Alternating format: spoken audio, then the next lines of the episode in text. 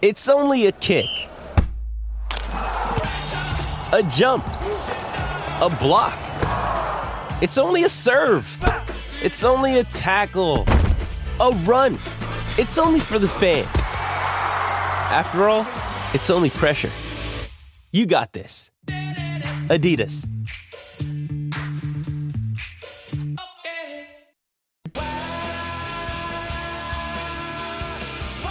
Call Matty anytime. 1300 01 1170 or text 0457 736 736. Welcome to Morning Glory with Matty Johns. Yes, welcome to Morning Glory and uh, big show today. I say that every week, but honestly, it just keeps getting bigger. It's just the balloon that just keeps just getting blown in. I don't know what it's. Uh, it's it just puffs and puffs and puffs, uh, puffs, and pretty soon it might burst.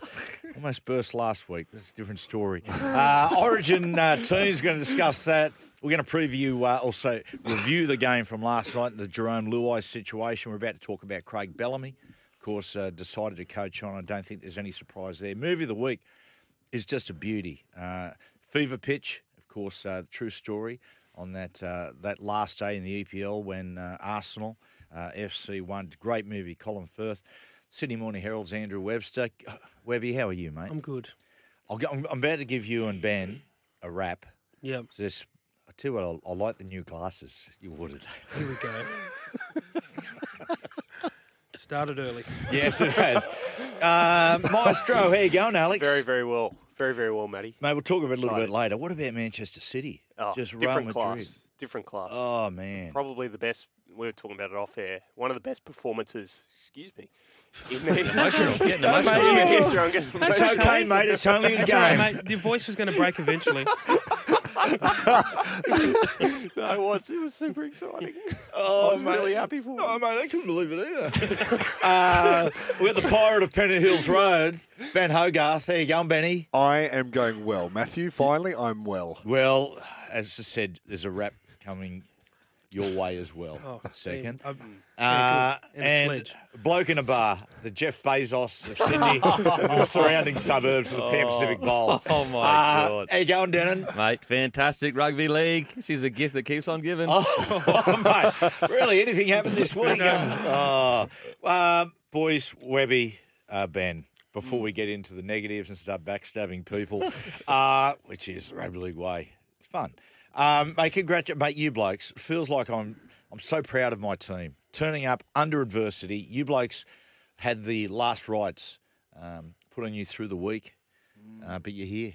Spy- I, I- I, I was honestly, I was trying to assemble assemble a new team because I thought you guys were down for the count. I had the spicy cough, second time, Mm. but I got through it. So COVID. COVID, yes, I had COVID. I tested positive on Monday, went home, went, ooh, ouch. By Wednesday, I was negative. So, How was it compared to the first time? Uh, first time I had no symptoms. I just tested because I had my daughter's birthday party on. This was a couple of years ago. And then this time I had a runny nose on Monday, tested, there it was, and that was the end of it. That was the extent of it. You really are a warrior. Mate, I'm a strong. should go on Ninja Warrior. Unbreaker Ben. Still Mate, Unbreaker Ben is what my wife calls me. Oh, Really? I don't get sick. man. I'd say remove the un. I, uh, and Webby, you were probably as sick as, would fair say, almost as sick as you've ever been. Uh, apart from a few hangover, hangovers, yes. no, I, you know who I blame? The eighth immortal. Sitting here in the Ooh, stadium. don't give it to I him, know, he's a little I know, sensitive. I'm a bit sensitive to criticism. Well, yeah, no, I'm a bit, uh, I'm a bit sensitive to people sitting there coughing their lungs up in a small he did- studio, not covering their mouth while looking directly at you. He was he was particularly ill last Friday, and both Webby and I went down. I accused him of COVID, and but I think he did spit in uh, Webby's mouth at some stage, and that's why Webby's Oh. like this. Well, Well, is it- because you were you were bad from Saturday, yeah. I, I was so I've never been so sick. Saturday and Sunday, I was, yeah, I was, I was that worried. I was thinking about going to emergency. Can you? So, I know. I was what? You like the bloke that gets stretched off and then he gets comes back on a place. Oh, He's after Yeah, some mate. love. He's I have after done the some- right thing. You attacked me at the cafe. you're attacking me, laughing at me about being crook on air. oh You know what? It's the it's, it's the new way with Morning Glory. Just hosts clashing on air. Oh, well, you know what? I can give it pretty good too. Yeah. So watch out. Hey, by the way, on the eighth immortal, happy birthday, Andrew. Uh, wherever you may be. He's, sort of, he's sort of gone missing a Have little you, bit. have yeah? you spoken to him this week? No, I haven't. no, there hasn't really been. More any contact, importantly- which is not unusual. We sort of give each other a break for a little while. Yeah, right. Joey's like the bloke at the, at the, at the pub that gets barred every three months just to give everybody a break. Um, but no, I haven't heard from him. Um, Have you heard from anyone else in your family? Have they been calling? Are they worried? Mum rang. She goes, "Oh no!" I said, "Mum, it's banter from my part." He, he had a bit of a laugh. He had a laugh. yeah, didn't he did. Yeah. Yes, he did. We said once, as I was walking out, just after it, walking it, I was off to the toilet. Too much information. I'm a sharer. And uh, I walked past and I give him a little rub on the shoulder. I said, Yeah, okay, little brother. He goes, Oh, I'm okay. It was just banter. I went, Whoa. Whoa. Good. Um, Craig Bellamy announced through the week he's going to stay on uh, on Monday. He said he's going to stay at the Storm for another year. No surprises there, Webby. He can't say goodbye, can he? Can't, mate. It's tough to say sometimes. Never Oh, I, I thought it was. Look, he, he, he just seemed genuinely torn about walking away from that football team and those players. Like, I mean, it, it was right eight weeks ago. Like all the Mar was, he was done. There's absolutely no way he talked to anyone at the Storm, anyone close to him. They thought there was no way in living hell that he would be uh, coaching beyond this year. But then when it came comes to the crunch, I just and this has been going on for the last ten years. Like he just keeps going. Yeah, he I'm going to go. I'm does. going to go. And to be honest, I reckon that's why Jason Ryles has gone for the Dragons job because, like, he could wait another year. I agree. But it's like, well, hang on. Well, he was going to Bellamy wasn't going to go this year. Going to go another year this time, and he has again. So mm. Well, I, I just I think you know it's I am not surprised that he continued on because I and this is pure assumption, pure speculation. I think the competitor in him really wants to win a comp without I agree. one of the big three. I think the challenge mm. of people saying, well, it's a pretty skinny roster, that era era's ended, and he's gone, hang on a second. I also think, like, don't shouldn't underestimate the rivalry between he and Wayne. That just that oh, fire in the belly that just sim, simmers along. Suddenly now people are saying, well, Wayne is the greatest coach of all time, and I get no doubt that's just, you know, it's just probably tickled bellyache a little bit. yeah, get, have another go. Yeah, It's such an interesting argument though because obviously Wayne's done it at multiple clubs, but Bellamy's done it in a state that doesn't play rugby league hmm. without any real local juniors, well not no local juniors Yeah. whatsoever, and all the players that basically came through during that dominant period were brought in by Bellamy, Yeah. except for Cam Smith who was already at the club. I think Kelma Tuilagi was their only one, and they decided because that wasn't the storm to get rid of him, turn it around. but uh, yeah, it's um, yeah, I wasn't surprised. What did alarm me, I must say, when he made the announcement on Monday, was that he sought counsel from Cameron Munster. Now, if I'm Matt Tripp, when I think that my head coach is taking life advice of Cameron Munster, I think that's a sackable offence.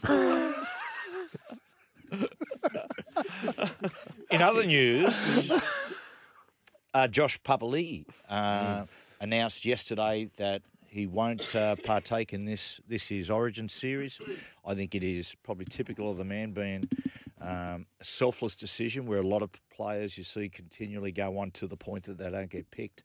He's had a look and see. He probably can see that it's the next generation of young blokes coming through, and just said, you know, my time's been.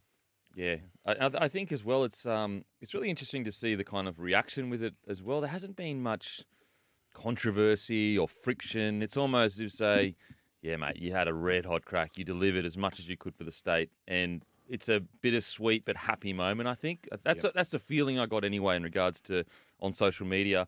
But just the way it was being handled, and I, I'm pretty sure he even didn't want to release the news now because it would take away from the boys in camp. That's that's what I um I think his partner said. So I that's think how it- much it You know. Dan, and I think it, and, and I think it's a bit of, I think it's got a little bit to do with the Raiders as well. Mm. I think it's a bit of loyalty to the Raiders, saying that I'm at the point of, in my career that, you know, I probably haven't got, it you know, if I go and play another Origin series, I can't at the most important part of the year, I can't contribute to the Raiders the way I'd like to. And mate, the Raiders are in the midst of having a terrific season, Unbelievable. with five in a row. Yeah. Guess how many series Papali'i's won? Six.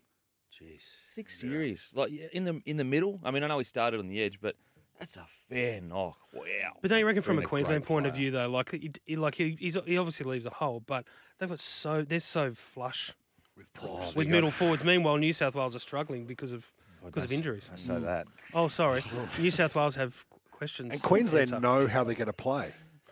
That's the scary Mate, thing. okay. T- t- Oh, okay. yeah, yeah, yeah. Unbend breakable. Okay, Ben contacted Joe just to see if he'd like to make an appearance today, just a just a brief appearance. Uh, the text message come back. Yeah, he. I said, "Hey Joey, um, would you like to come on the show?" He goes, "No, it's my birthday. I have things planned. That's fine, mate." And then he said, "I have to also check training because we don't know how we're playing yet." Oh. Let me tell you. Getting Let me cut up, tell getting cut up. Yeah, Yes. Joey, he's India. oh, But that's mate. good. I love the passion.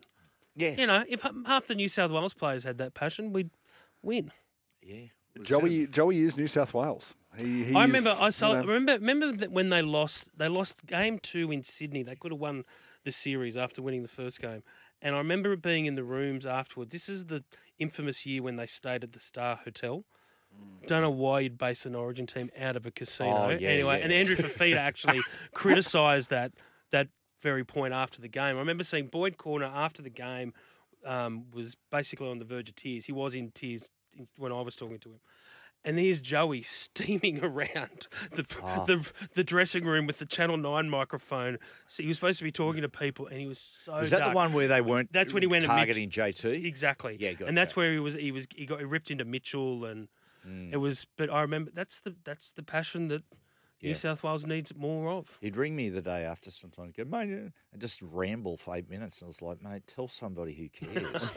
I mean, really. Right, let's take out tournament of passion. Let's take a uh, break. We'll come back. We'll talk about uh, the Panthers, the Broncos, and also the uh, Jarome Luai situation. And uh, look, later in the show, we were going to have sound advice, but uh, Jack Johns has pulled out. Apparently, the Knights are on their way flying to Coffs Harbour.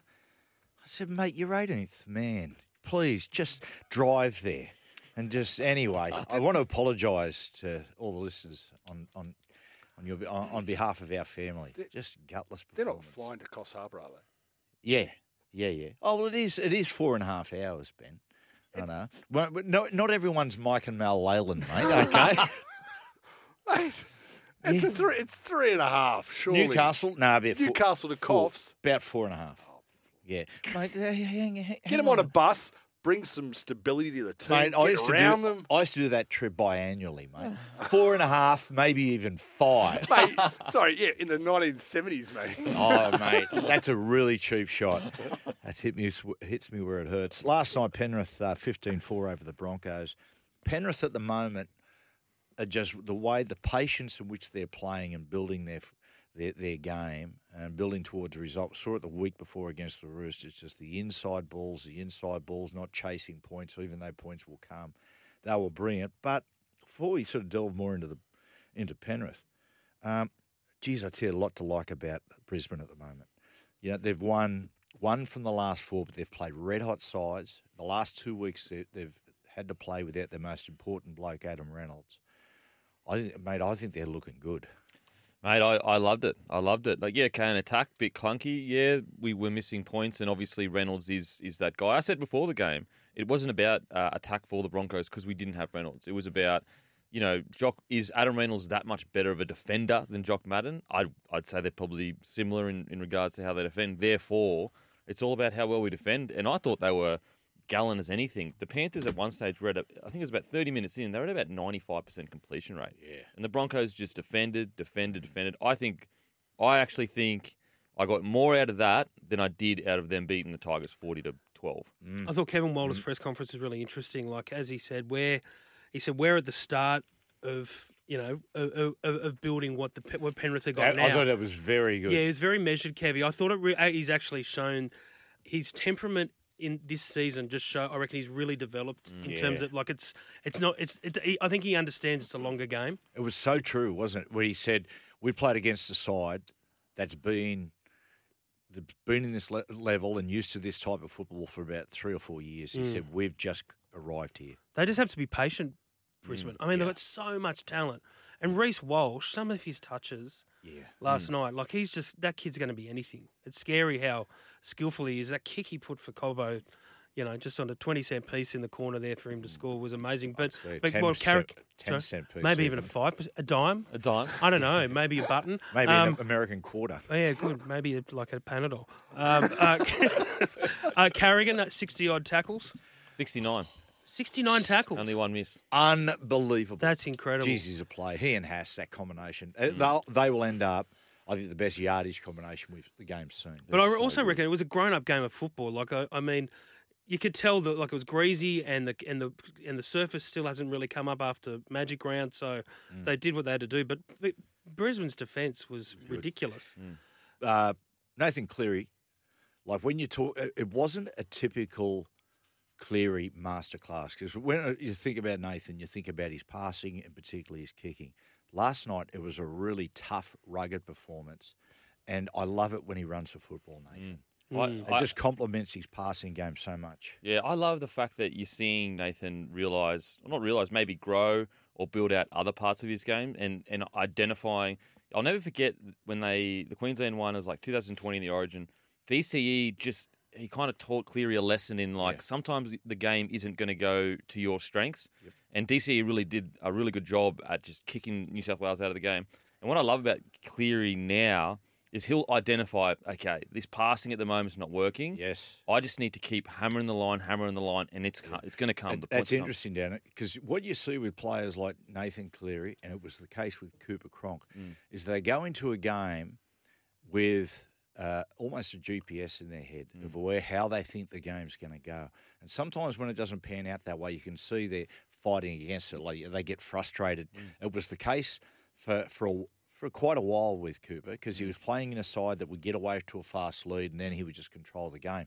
But at the back end of his career, Cooper was able to do what you're saying with Nathan is starting to do now. Recognise plan A is not working, and Mm. then just shift.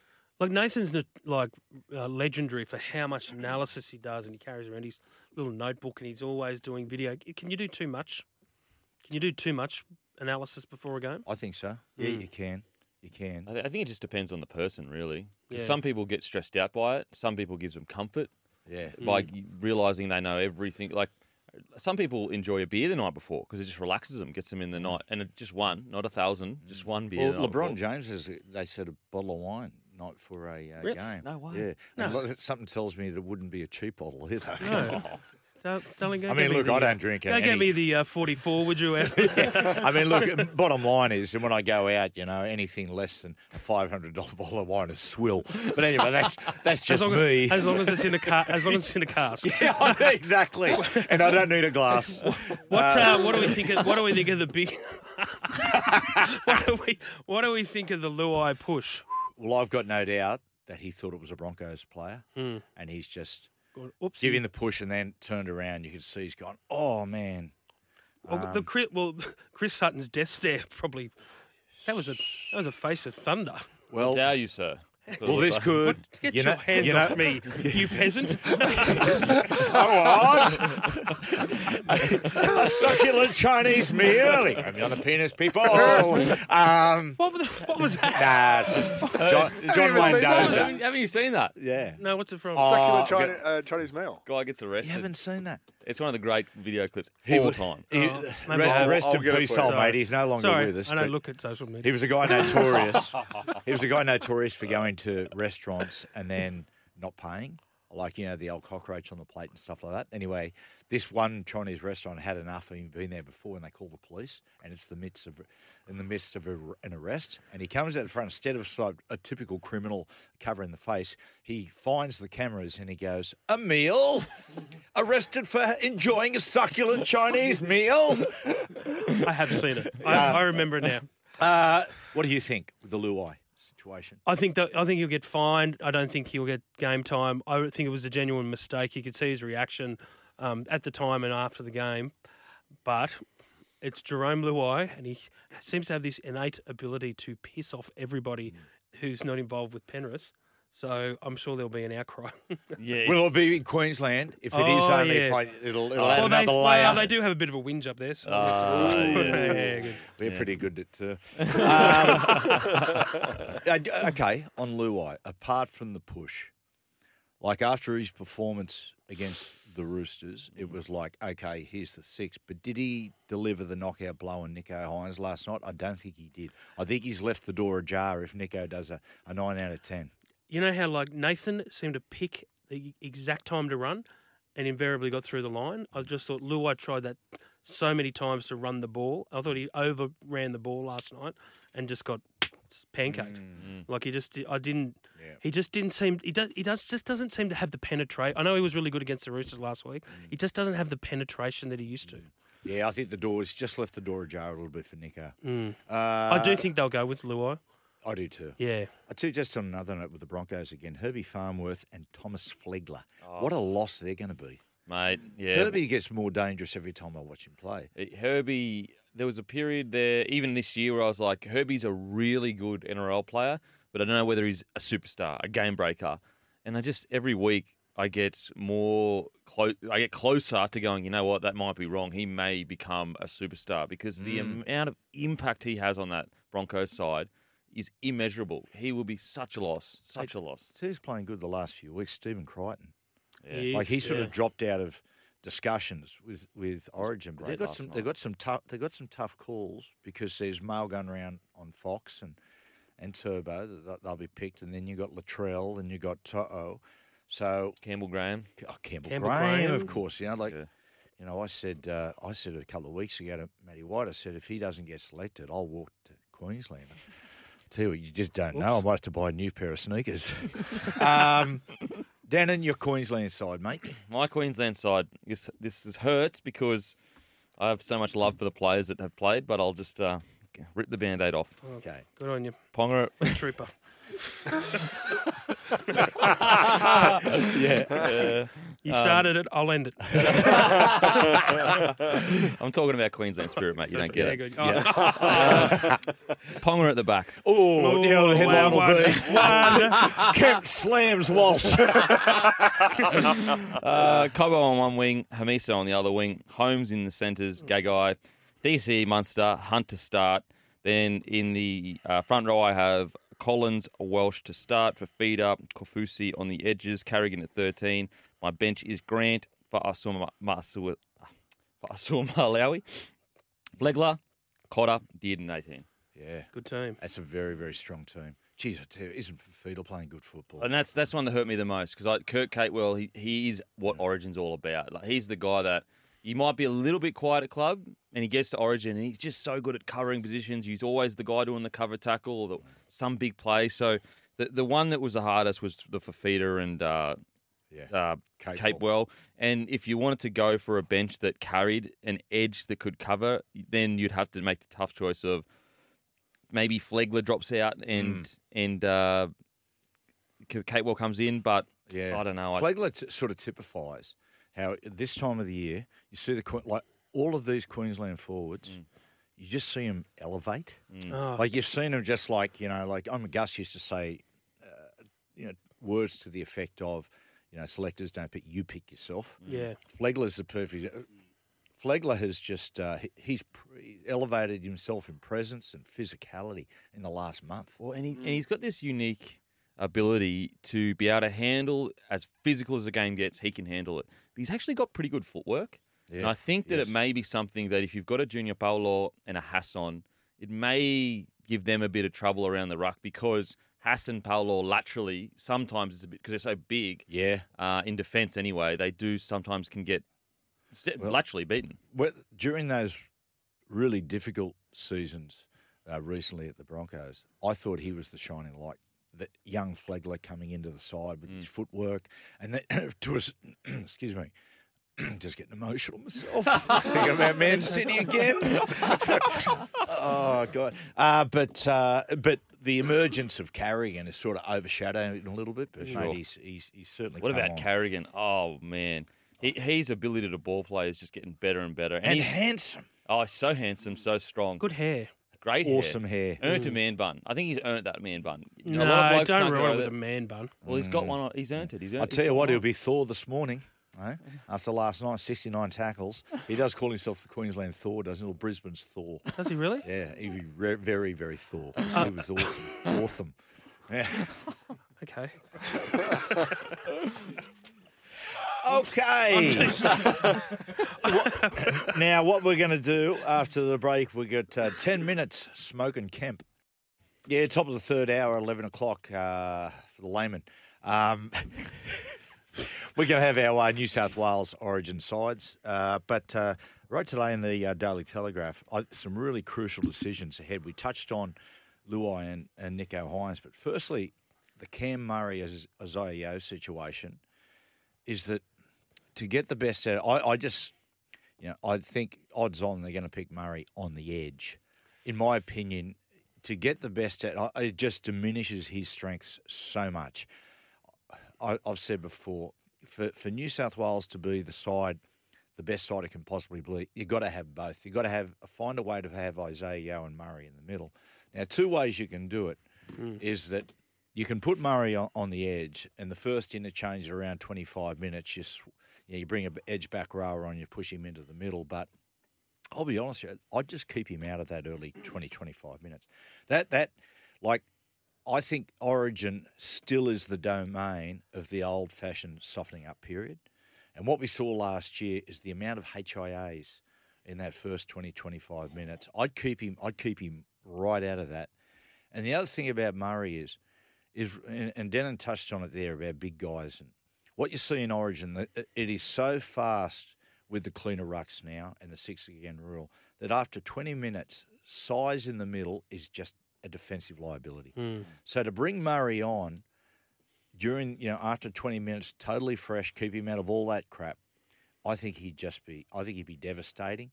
Uh, I mean, at the bottom line is, you know that Nathan's the chief playmaker, and you got Isaiah, Isaiah that'll be the other option there. Like Murray does a lot of ball playing in South Sydney, but he's smart enough, he's intelligent enough to know that, you know, that he's going to have to push that away. The bottom line is, he's dangerous enough just using his fast feet. Thoughts, Webby? Oh, I agree. It's just the it's it's almost like between the back line and also that position in particular, lock. That New South Wales, it's it's going to be really interesting to see which way they go, and it's going to be interesting to see whether Fri- Fittler, off the even though they lost last year, whether he plays it safe and conservatively, or whether he Goes for it. whether he I- goes I, for it. I will say, and I know you should never select on what the other team's selecting. Oh well, some people say that anyway. But your record win, uh, especially game one, 2021, he was on the edge and he did an absolute job on David Fifita. Absolute job on him. Just chopped him every time he got the ball. Cam Murray was in his face, just chopped him. And so I do think there's a benefit, even though I. I love the way Mal Meninga used him for Australia. He'd bring him on through the middle as almost like a front rower and just quick play the balls, quick play the balls, and just change the tempo of the game. Yep. So I, I'm torn. I, I Yeah. believe defensively, he's good on the edge. There's no doubt good. about that. It's just he's such a weapon I in attack. Yeah. Uh, we touched on there, but we, we touched on something before. Anyway, it's just gone. We, we, at the No, moment, you got Liam Martin, yeah. who will probably good. There's mail going about Frizell. That There might is get a, a bit- re- Yeah, recall. there is. There's yeah. a lot going around. Would you go Hudson Young though on the other edge though? Well, I, I think he, I think he deserves a spot in Mm. the 17. I think Mar- I- it's just, it, it's, it, it's funny uh, our side. that There's like a lot of players. You know, a lot of the mail's wrong because you just get a mile of mail. Hmm. Oh, am I going to pick this play? They just can't. They just can't pick them all, of No. course. But in certain positions, we're overloaded. That centre winger position overloaded. A little bit like um, in our in our back row and through the middle, we've got a mile of players just trying to find that right that right formula. Yeah, Is Cookie locking number nine for I, you I think he's a lock. Would you go 80 or would you put Appy on the bench? That's the Uh, big. That's the other big question, isn't It it? changes your whole. Then Hynes can't play. You know what I mean? No, changes exactly. everything. I know that's It's a good tease coming up at eleven o'clock.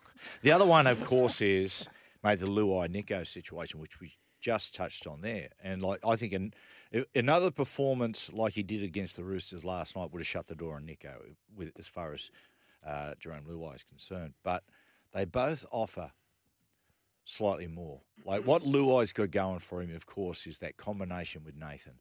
And he's a great deputy to Nathan. He doesn't encroach on Nathan unless he sees, you know, a better opportunity. And he just plays that role. What you get with Nicho Hynes, Nicho, what he's what he's become at, at Cronulla, he's a full field player. He's a chief playmaker. Now that's the domain of Nathan Cleary. Mm. However, when you look back at how he played at the Melbourne Storm, he was he was the deputy there mm. alongside Jahrome Hughes and Munster, and he did it very very well. So it just depends what Freddie's after. You know what my philosophy is on it? Mm. It's like New South Wales have lost the series. Um, they don't have to be loyal to anybody. I agree. I show, they they have to show it. They, I agree. You've got to show it to some extent, but if that like you've got you've got the reigning Dally M Player of the Year, Yep. arguably the best player in the comp, throw him in there Yeah, I just to change it. And they they were the big decisions that Fittler made when he first came in. Everyone goes thought he just looked like a big sliding doors moment. He came in and Queensland lost all their great players. He did pick Yep. what was eleven debutants in that in that first uh, yeah. first game. Like I think that's the mindset New South Wales need to get again, where they're prepared to play, be risky and make some big make some big selection calls. I, don't- I don't know. I, I like the. I, I think Hynes is clearly playing better individually, but there's something about combinations that for me that matter. That Cleary, Yo, Luai, tried and true. We know. I, I reckon you give Luai game one, and then It's it. The other thing that Nicho gives you, Denan, is that if something happens to Nathan, if something happens to Nathan, for whatever reason, you know, um, is that you can straight away. You've got another bloke who can run the football side. At the moment, it, it, I don't know. I don't think Jarome, at this point, I don't think he's the sort of player that if Nathan goes down, you go right. You got to run the football side. I'd have Hynes at 14 Yeah, right. for, for exactly that. Yep. The fact that he, we know he can play fullback, we know he can play six, seven, probably even put him in the centre if you had to. Um, and I'd play Cookie for 80 minutes. Geez, I tell you what, we've done a tease for the top of the third hour. I just big ratings, big revenue. You're welcome, Hutchie. We'll take a break. Ten minutes smoking camp next. Yeah, it's time for ten minutes smoking camp. Let's kick off with a bit of slice of Denan.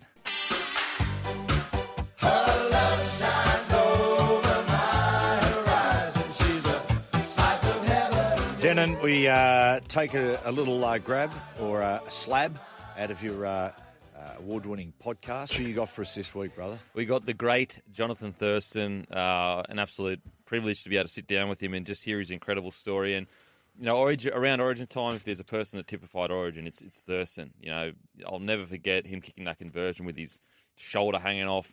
And uh, yeah, we're talking about you know we see the end product and we remember the end product, but we forget these guys were young too. They were rookies too that needed to learn the ropes. So we spoke about that.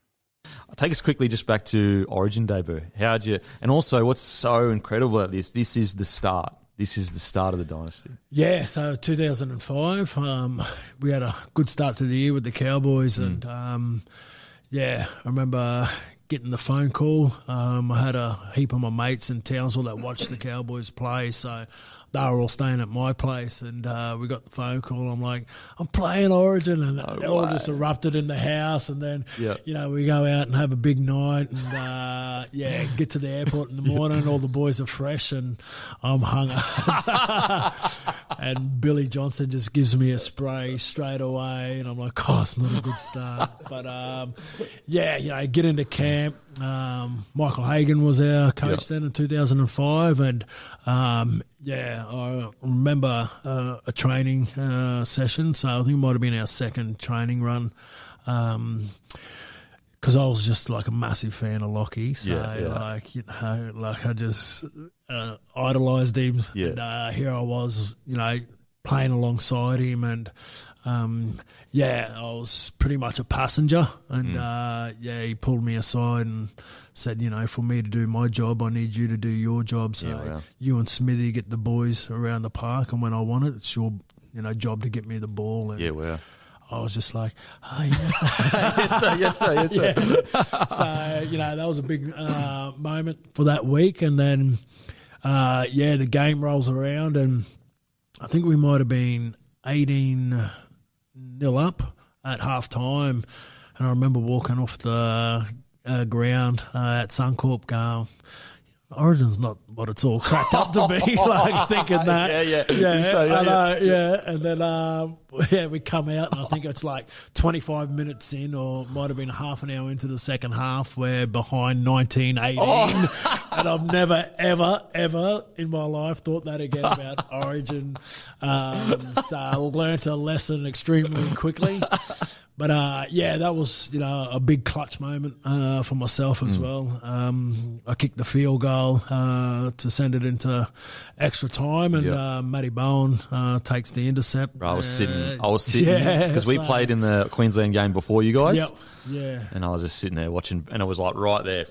Yeah. I know. He just pounced on it, and uh, yeah, put it under the sticks. And I just remember running down towards him, and these people jumped over like all on top of him, and um, yeah. So we won that game, and then. Uh, they brought a bloke back uh, Oh. named Andrew Johns uh, for game two and three, and I don't think I've ever learnt as much um, about a rugby league game uh, from an opposition player than I did in those two games uh, Mm. Yeah, yeah. playing against Joey. Yeah, Um, his pass selection, uh, his kick selection, um, you know, his running game, um, and yeah, he just come back and um, yeah, schooled us, mate, Uh, unbelievable. And yeah, so that was uh, quite heartbreaking, but um, yeah, learnt so much from those two games by playing against him. Mate, geez, that's uh, that's good, isn't it? Like, I remember that game with the Matty Bowen one where Noddy saw opportunity, which was on, but Matty Bowen, with his great instincts, picked him off outside in for the intercept. Um, Lockyer, really interesting, mate. I need you to do your job. You know, just get me the ball. I've played against Lockyer and I've admired him from afar. I don't know him. Mm. I don't know him. Um, what's what's he like, the person? He's quite just calm, just chill, relaxed. He doesn't speak often, but when he does, it's very succinct. He's very clear as to what the message is. Um, it, it is interesting because a lot of the leaders that you hear about are, I guess, one of the boys, or you know, in, and I'm sure Lockie was that when he was coming through. But as he got a bit older, he he definitely didn't hold him hold himself apart, but there was aura, always an aura of he's a little bit above us as our leader. And I don't think he ever did that like intentionally. It's just because we all knew he was our leader. So You can understand what uh, you said there, like, you know, really cool character. Because at times that almost gets mistaken, like he's almost emotionally barren. Mm. Does that make sense? Like, Yeah, you know, yeah, he's yeah. just- I've always yeah. found him to be such a solid guy to Yeah. deal with. From a media point of view, he's always he- he's you know sometimes players will walk past you, they'll acknowledge you, sometimes they won't. Lockie will always make a point of saying good day and stopping and, and being respectful. And I he's tell a, you what, running out next to him, you just knew any team he played, he'd, ju- he'd find a way. He just would find a way. It- When you think about the dynamics of that side, so the, the contrasting personalities. On one side, you got Lockyer. On the other end of the extreme, you got JT. Mm. But then sitting in the middle is a combination of both. Cameron Smith, Yeah, yeah. With just. Absolutely. beautifully, and then you know you got you got Billy at the back, you Oh, got GI and so on. Geez, no wonder he You had okay a over decent there? run. Oh, it's, I Oh, mean, wow, it's beautiful. amazing. It is We've got amazing stuff. Well, we Oh, got we yeah, got go. we got Joey on the line. Um, yeah, we'll take a break, and uh, later in the show we've got movie of the week, Fever Pitch. Yeah, welcome back to the show. Let's get straight in. It's time for Webster. Never thought forever was the best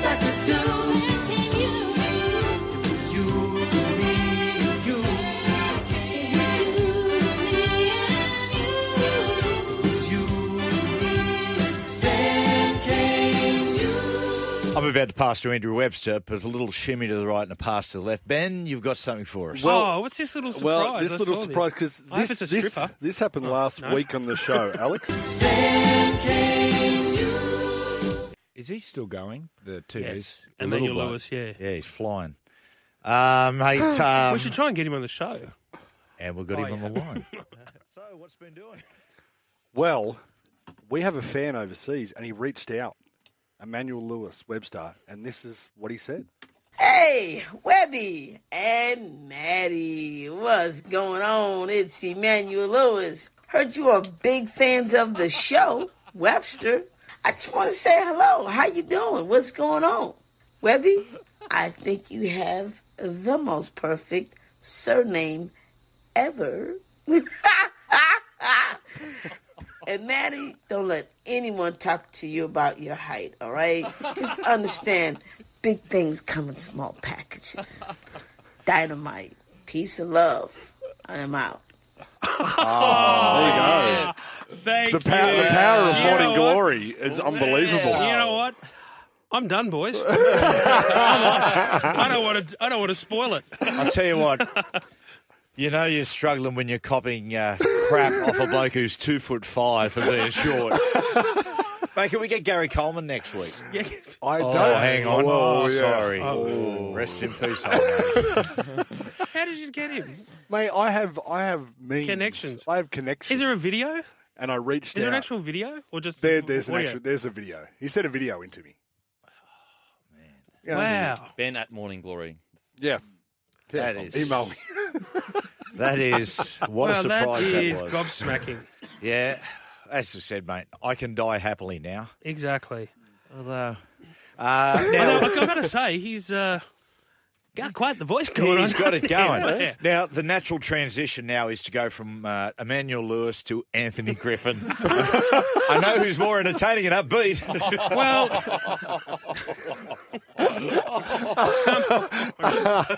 so uh, so Anthony Griffin turns out uh, wasn't the right fit for the Dragons. Who'd have thought that? Um, uh, but today in the Herald, today in the Herald, I love it. We're just into everyone. Yes. I should get sick more often.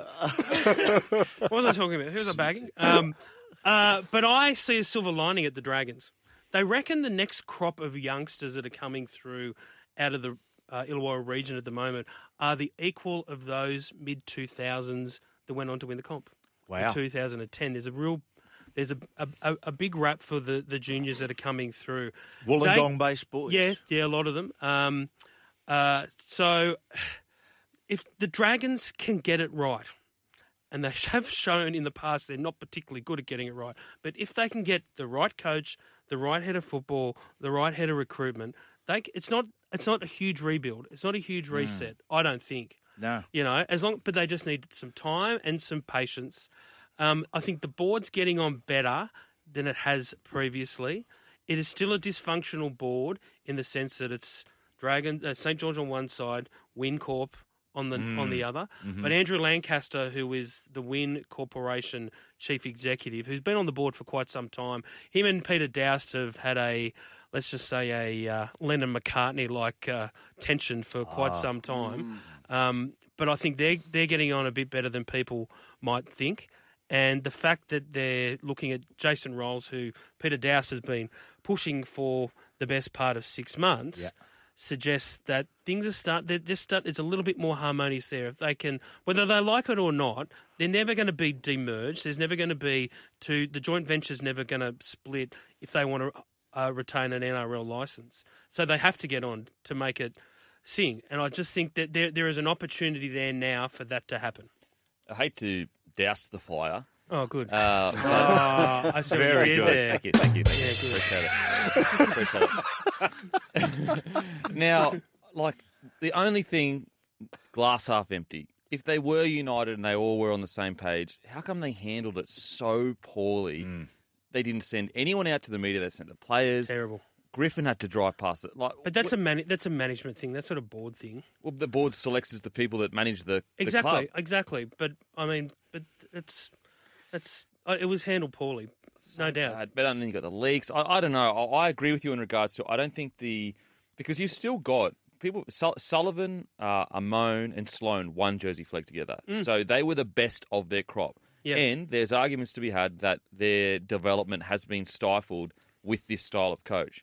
So if they do hit the potential that we all knew they had coming in, then the turnaround, as you said, could be literally within 16 months. They Yeah. could all of a sudden be fighting in the eight and doing playing some good footy. So I agree with you in regards to turnaround could be quite quick. I just I think up top it's just I'm not sure. Yeah. Do you know, do you know, in this situation, like Hindy said to me last night, has he really had the team, uh, Anthony Griffin? And I said, well, you don't know until someone else takes him over. Mm. I mean, who knows? He might be have some young blokes there who are about to absolutely boom. I mean, do you remember when Anthony Griffin was sacked from Penrith? And everyone's going, "This is crazy. He's got to be into the finals."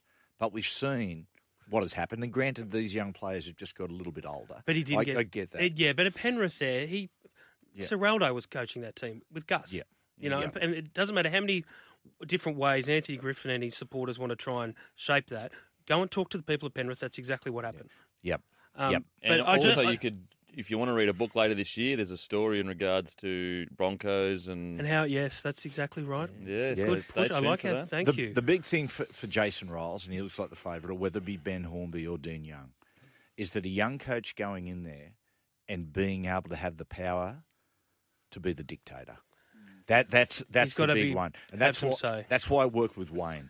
But Because I- Wayne went in there Mm. and he he had all the power, and he had the presence, and he knew he was in a situation that if he didn't like what was going on, he'd just walk out the door and walk into another powerhouse club. Well, that's what happened when he when he hasn't had absolute power. I.e., the two times he's been at the Broncos, it's ended very poorly.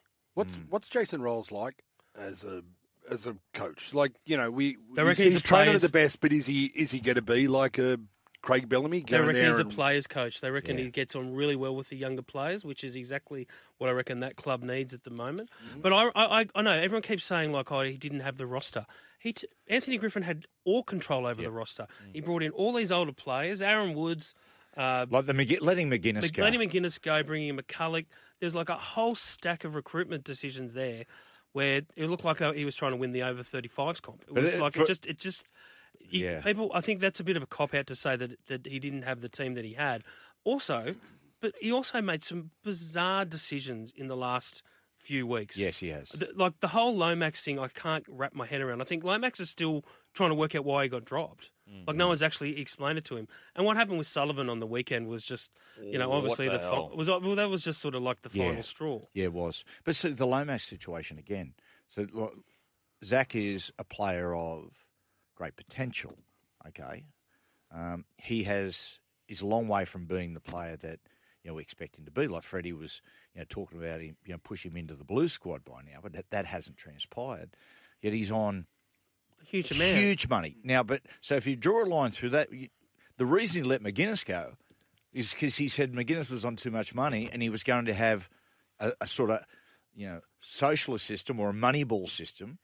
And that he just couldn't carry him, but you're paying big money for Guess- other players as well. Like, you just Guess didn't who else make, you let go? Yeah. Reece Robson. Reece Exactly, Robson. Reece exactly. Robson. Like how? How can you let Reece Robson go to bring in? You know, I love Macca, but he was at the end of his career. But mm. see, Yeah, look, yes, you know what I yeah. see with this. All right, I see with Lomax how like their solution to him flick passing too often was to move him to the other side of the field. Now, yeah. surely coaching, like the art of coaching, is to make him more selective with his pass. Yeah. And it's a little bit like I think of, I often think of this. I, I've talked to Warren McDonald about it at the Tigers. Years ago, when the Tigers got rid of Addo-Carr, they just they dropped it, put him into reserve grade, didn't think anything of him because he wasn't good under the high ball. And I remember what Warren McDonald said to me, "Well, isn't good coaching teaching him to be good under the high ball? Absolutely. Goes to Melbourne, learns how to catch the ball properly. Um, uh, is an Australian winger. Yeah, like I mean, that, that's coaching. Yep. So I think Absolutely that, that's it is. You, you need, and, and, and this is the benefit I reckon of of, of Bennett and and Bellyache too. They're so skills based in the way that they coach, Coach. Mm. Mm. That's and it. that's what you need with a young team, and Pure- that's what I hope Ryles brings to the Dragons. pure coaching. Exactly. The lost art of pure coaching. Mm. It just makes me sick when I hear uh, coaches publicly saying about their players, we just haven't, haven't got the roster. And you're going, Oh, how dare you? Just going, but you go, how dare you? Mm. How dare you? Because then you got to walk into train on a Monday and try to build belief in that squad that you mm. clearly don't believe in. And the bottom line is, you make them better. Mm-hmm. You coach the pants off them, make them better footballers. Well, look look at the Dolphins. You can't say that anymore. You- Exactly. You, cannot. It, it is over. Any coach that comes out and says, "Oh no, I don't have Yeah. the roster," look at the Dolphins. Well, mate, the- look at Nick Meaney. yes, that's a great one. Look at Nick Meaney. Look, look at look at King, Josh King, who's gone to Look Melbourne. Look at Tommy Dearden. Look at Zac Hosking. Perfect example. Yeah. Yep. Absolutely. Absolutely. Th- There are plenty of good footy players out there, but I just think that we have a, a shortage of good admins and good coaches. Yep. Um, I because, totally agree. Because you don't have admins training all the way from six years old to become admins in footy. You don't have coaches training all the way from six years old. Mm. But we have thousands and thousands of kids training. You know, Denon, the amount of jobs in the media has been so detrimental to the coaching ranks. Mm. Slater's the best example. Mm. Like there weren't so like Yeah. Slater is the perfect example that already, and this got me into trouble last week, as you know. But if he's the perfect example that of a guy that just would have been into coaching immediately, like he's had the success at Origin level, you just knew he'd be a genius coach. Mm. But he's going, you know what? I've got a great job in the media. I've got the horse stud. I've got all those things. I don't really need it. Although I think the Melbourne Storm will continue to press him. I think Why so. wouldn't they? Look, on it. Look, I, um, yeah, and I, I, I reckon uh, Ryles is ready for it. He's Yeah. he, he he had been cold on it, and then he actually started to see the, the ups the upscale in, in going to a club like that. On the personality, he'll be a very different coach to Craig Bellamy. I think what he'll do is he'll put standards, as they say in play. No, put it this way: I don't like to use just common words that just wash over. He'll let the players know straight away what's expected, and if they don't- that that will basically be his discipline. Is that this is what you do, this is where I expect from you. If you don't reach that, then Because whenever we run overlay on the show, it's always Jason Ryles sitting there and bellyache just not giving it to him. yeah. There was, Well, I've God, seen- yeah, there was a funny, there was a fun, there was a hilarious uh, moment. They showed it on your show last night, Matty, where where Ryles is in the room in the coach's box with the mic with the mic Yeah. in front of him, and Bellamy grabbed the mic and was screaming. at him. do you know, do you know Webby? And you talk like he, here's an example of that. I think sometimes when you get you get mixed, you know, like things get lost in coaching. In my opinion, too too much technology in coaching can be detrimental. Yep. Wayne Bennett, Craig Bellamy, right? You watch Bellyache and you go down there. So he's walking around with a piece of you know, he, got, he, he writes longhand, you know, carrying it around with him, stuff like that, because they feel their players. Mm-hmm. They feel they know their players. They know they just sit and they watch that player with you know soft eyes and just go, okay, this is what this guy needs, as opposed to sitting a kid in front of a computer mm. screen and just throwing them, showing them clip after clip after clip, showing them what they're not doing right. Bennett said to me the best thing that, that ever happened to his coaching was, or that he's thankful of, is the fact that he started before the video. He said it was all just what you watched on the training field. Yeah, and he said he said it's all feel. It's human. all feel. It's Yeah. human. It's That's right. Yes, we're we're We're not mate, We're, robots. we're emotional creatures having physical experiences. We are. Uh, on on that, after the break, we've got movie of the week, Fever Pitch, talking about human experiences. Stay tuned, and it is time for movie of the week.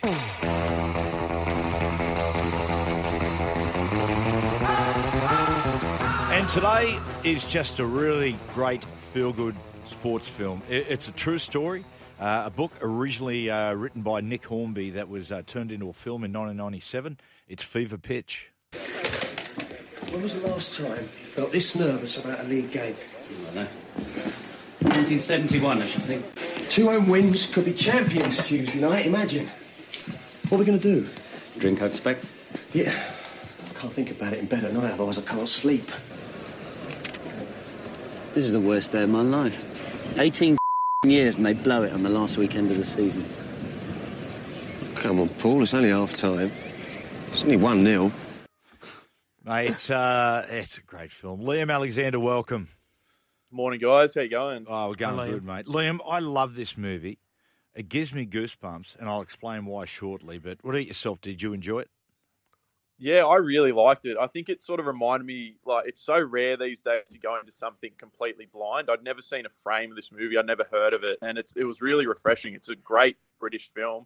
You could call it a rom com, but I think it is more of a sports film about sort of the euphoria and misery of being a fan. And um, it's not. You could call it. It's a bit of a romance, but it's more about the romance between Paul Ashbury and the Arsenal Football Club than it is with the woman in the movie. Now, Liam, I'm just going to defer now to Alex, the maestro. He is the football zealot. Um, on, on the plot. That's a dangerous thing to be called at the yes, moment, I'm, I'm sorry. you are, I apologise. Fanatic. Super fanatic. A troublemaker. Hey, um, now, not just the plot of the film, Alex. Give me the circumstances. Give the, the listeners the circumstances. So Arsenal have sort of they're this underachieving. They're the biggest club in London, so that's that's a fair thing to sort of have heaped upon you. It's it's the Roosters. It's South. You know, you're talking about the biggest club in the biggest city in England, who've underachieved for more than two. Well, I think it was 19 years, 20 years since they won the league, which is actually, funnily enough, a similar situation to the one they're in now. Going for that, and it looked about 10 times over this season like they'd thrown it away. And following him through all the emotions, it's very well done in the way that Nick obviously wrote the book and the way they've adapted that and the way Colin plays the character. Um, it anyone who follows sport will be able to relate to this movie without an issue. It's just it's as an accurate as a portrayal of a in and out of a season that I Roller can I can see. Yeah, Yeah. it's The- just brilliant. The book. So we're, we're reviewing it because one of the uh, listeners, whose name is Pine Barron, uh, Pine, shout out to you this morning. Thank you for tipping this. Yeah, good on I you. love I love the book. I love the book Fever Pitch, not least because of the opening line in the book. I will always remember my wedding day. We beat Coventry one 0 away. Li- Liam, did the critics did they love it as much as we did? Uh, it was interesting because when I, as we were saying, it's a real feel-good movie. So I don't know why it only has a 56% on Rotten Tomatoes. I think that's really harsh for a movie like this. Roger Ebert, he didn't review it. He actually reviewed the remake that came out eight years later. Mm, he la- really liked, he lacked- gave that. yeah, it lacks a he, lot. he really liked that. Yeah, so I can imagine he would have liked this movie, but yeah, there weren't too many reviews at the time. Mm. Can I just say right now is that it gives me goosebumps when I watch it. Watch it again, I, I had a tear in my eye because it just took me back because the movie came out in 1997, and I remember watching it, being a, a big football fan, but watching it going, imagine, imagine being on that ride, and imagine that sort of jubilation. Then a couple of months later, it happened. oh, now I've got goosebumps. Now I'm going to cry. And just yeah, and it just happened. And I remember as we were getting getting off the bus at the workers' club at Newcastle, a hundred odd thousand people just going on. This is fever pitch. That's right. It was. It was. It felt that way. Yeah, the remake, Liam. I, as I said, I think it lacks a lot. Um, I think one of the things probably explain it all is Drew Barrymore. It just doesn't have that quite authentic feel as this one. No, I think I think the British can do it a lot better with their romantic comedies. They feel a lot more grounded and realistic. And Colin Firth in this is great. Jimmy Fallon plays his character in the American remake, so I think that sort Wasn't of as tells. good, but the it? Farrelly brothers directed that, uh, Yeah. which I didn't know. So it's a, it's sort of an interesting amalgamation of, of crew and talent for that movie. Um, my favourite character from the film was the Arsenal home ground.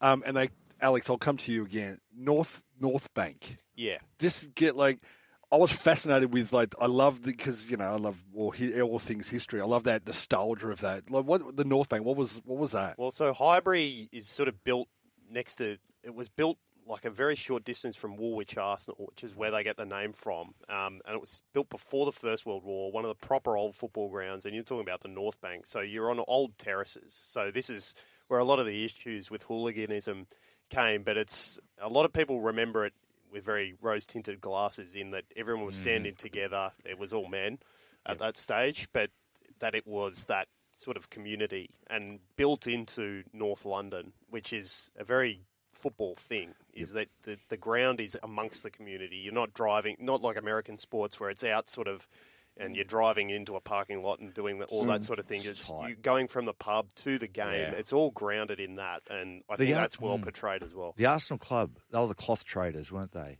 The history of the guys who founded it. I think you might be right. Yeah. Woolwich. Yes. Woolwich Arsenal. Um, Liam, did it make money? Was it as successful as far as financial? Um, I think it was made for a few million dollars. The only thing I could find online, and I don't think this is true, is that it only made three thousand dollars worldwide. What? Three thousand dollars. Yeah. It, the- What? if you look online, the only thing it says is that it's made three thousand seven hundred and thirty-six dollars worldwide. But I don't think that's true. I think that might have only been what it made in America at the time, but I couldn't find any of what it made in um in the UK or Australia. But I'm sure it made profit. Must have made profit Oh, if- I didn't know about it, but people know about it. Must have made profit if they made a remake, surely.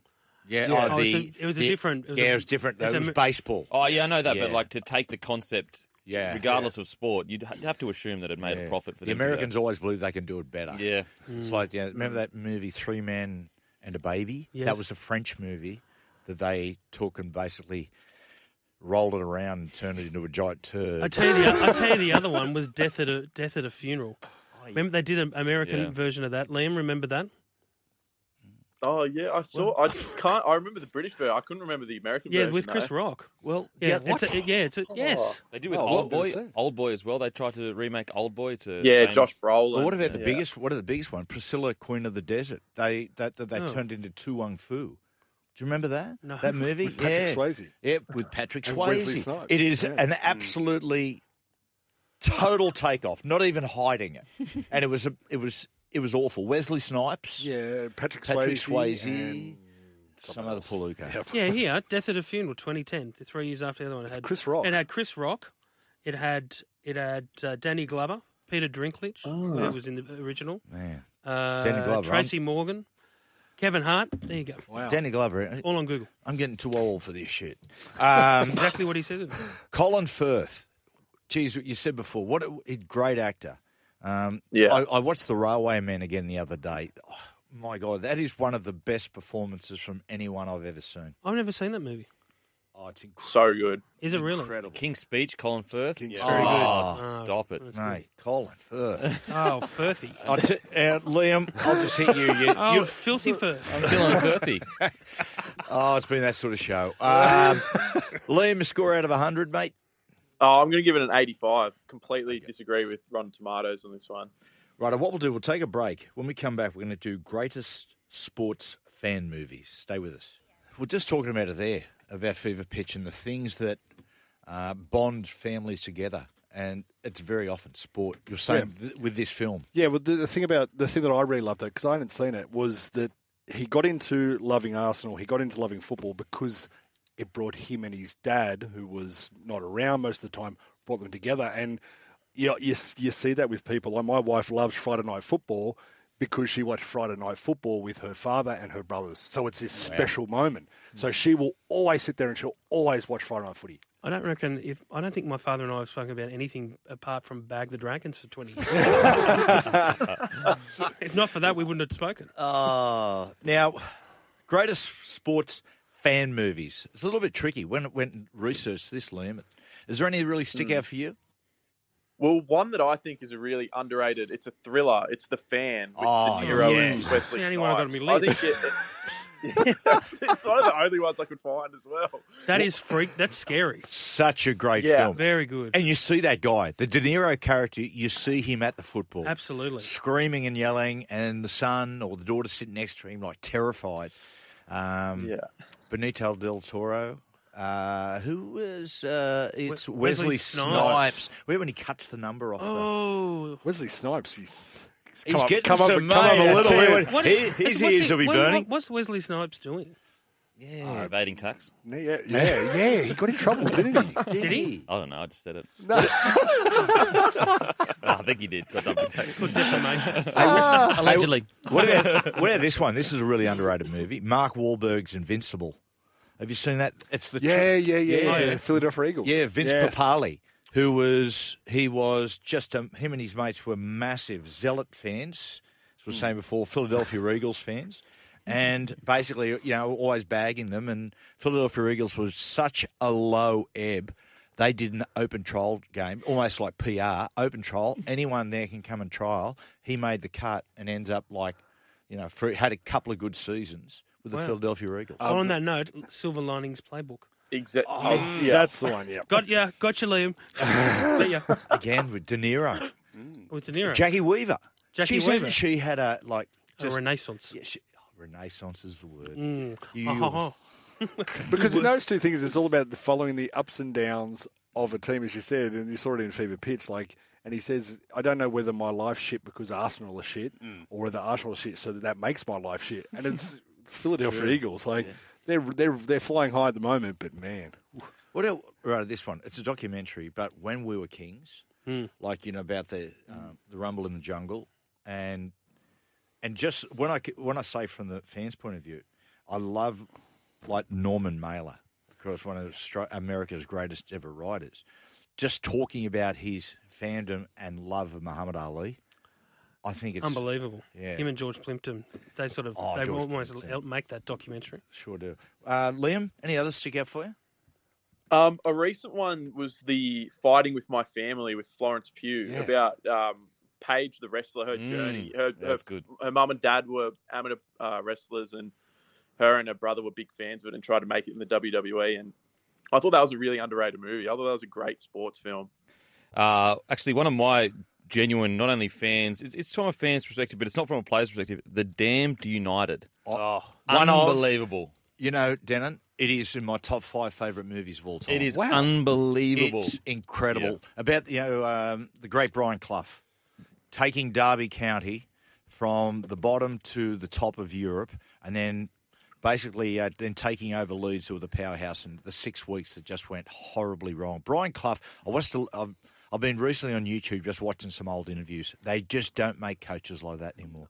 An entertainer. There, there's a there's a book called "Provided You Don't Kiss Me," and it's written by a a, a, a roundsman who used to cover his whole time.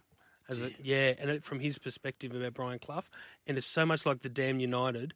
Like you, when you, uh, having watched the Damn United first, it's like so close to the mark that movie. Isn't that to great what he was movie? like? If you haven't watched it, watch The damn United. It is so Okay. good. the list. What at this one? Okay, boys. From the fans' perspective, Kevin Costner, whose father told him all the stories about shoeless Joe Jackson, and he builds the football, uh, he builds the baseball field Field of Dreams. That's the ultimate fan movie. It's the yes, And it even is. even so that the the major league adopted the they do now do Concept, the corn the yep. cornfield game, and the players walk out when they walk on the field. They walk out of the cornfield. Oh, that's so good. Which Cool. when they when they first did that, they that Incredible. gave me chills. I I, went, know, you know what? images of- Sometimes sport gets it really right. Yeah. yeah, Liam, appreciate your time, mate. Nah, have a good one, guys. That was Good, jo- good. good job. Uh, text message through um, Maestro to you, Man City, four 0 over Real Madrid. Is it the greatest victory, greatest win in the club's history? Well, it was so good I got emotional about it earlier. Um, Did you? It was pretty close. It was pretty close. Yeah. Uh, the only one I can think of, and purely because of the the nature of it, rather than the performance in the game, was the win over QPR that won them the title back in 2011. But Mm. yeah, just the I've never seen a team so completely dominant and to walk away at the end of the game going 4 0, that could have been six or seven against the reigning European champions. No. Coached by Carlo Ancelotti, one of the best ever. Mm. Uh, yes, it is the Do you- best performance in Man City's history. Do you know, um, talking to Man City, one of the most amazing pieces of- of footage I've ever seen, it might have been in the early 80s or late 70s, the great Denis Law, who was Manchester United legend, who then went to Manchester City. And in the last minute of a game, he, and, he can, uh, and I mean, accidentally scores a goal to send Man United down, relegated. And he literally in tears. Whoops. Yes. Whoopsie. Um, we'll No coming take a uh, we'll take a break. Predictions of a rugby league halfwit next. yes, and it's time for predictions of a rugby league halfwit.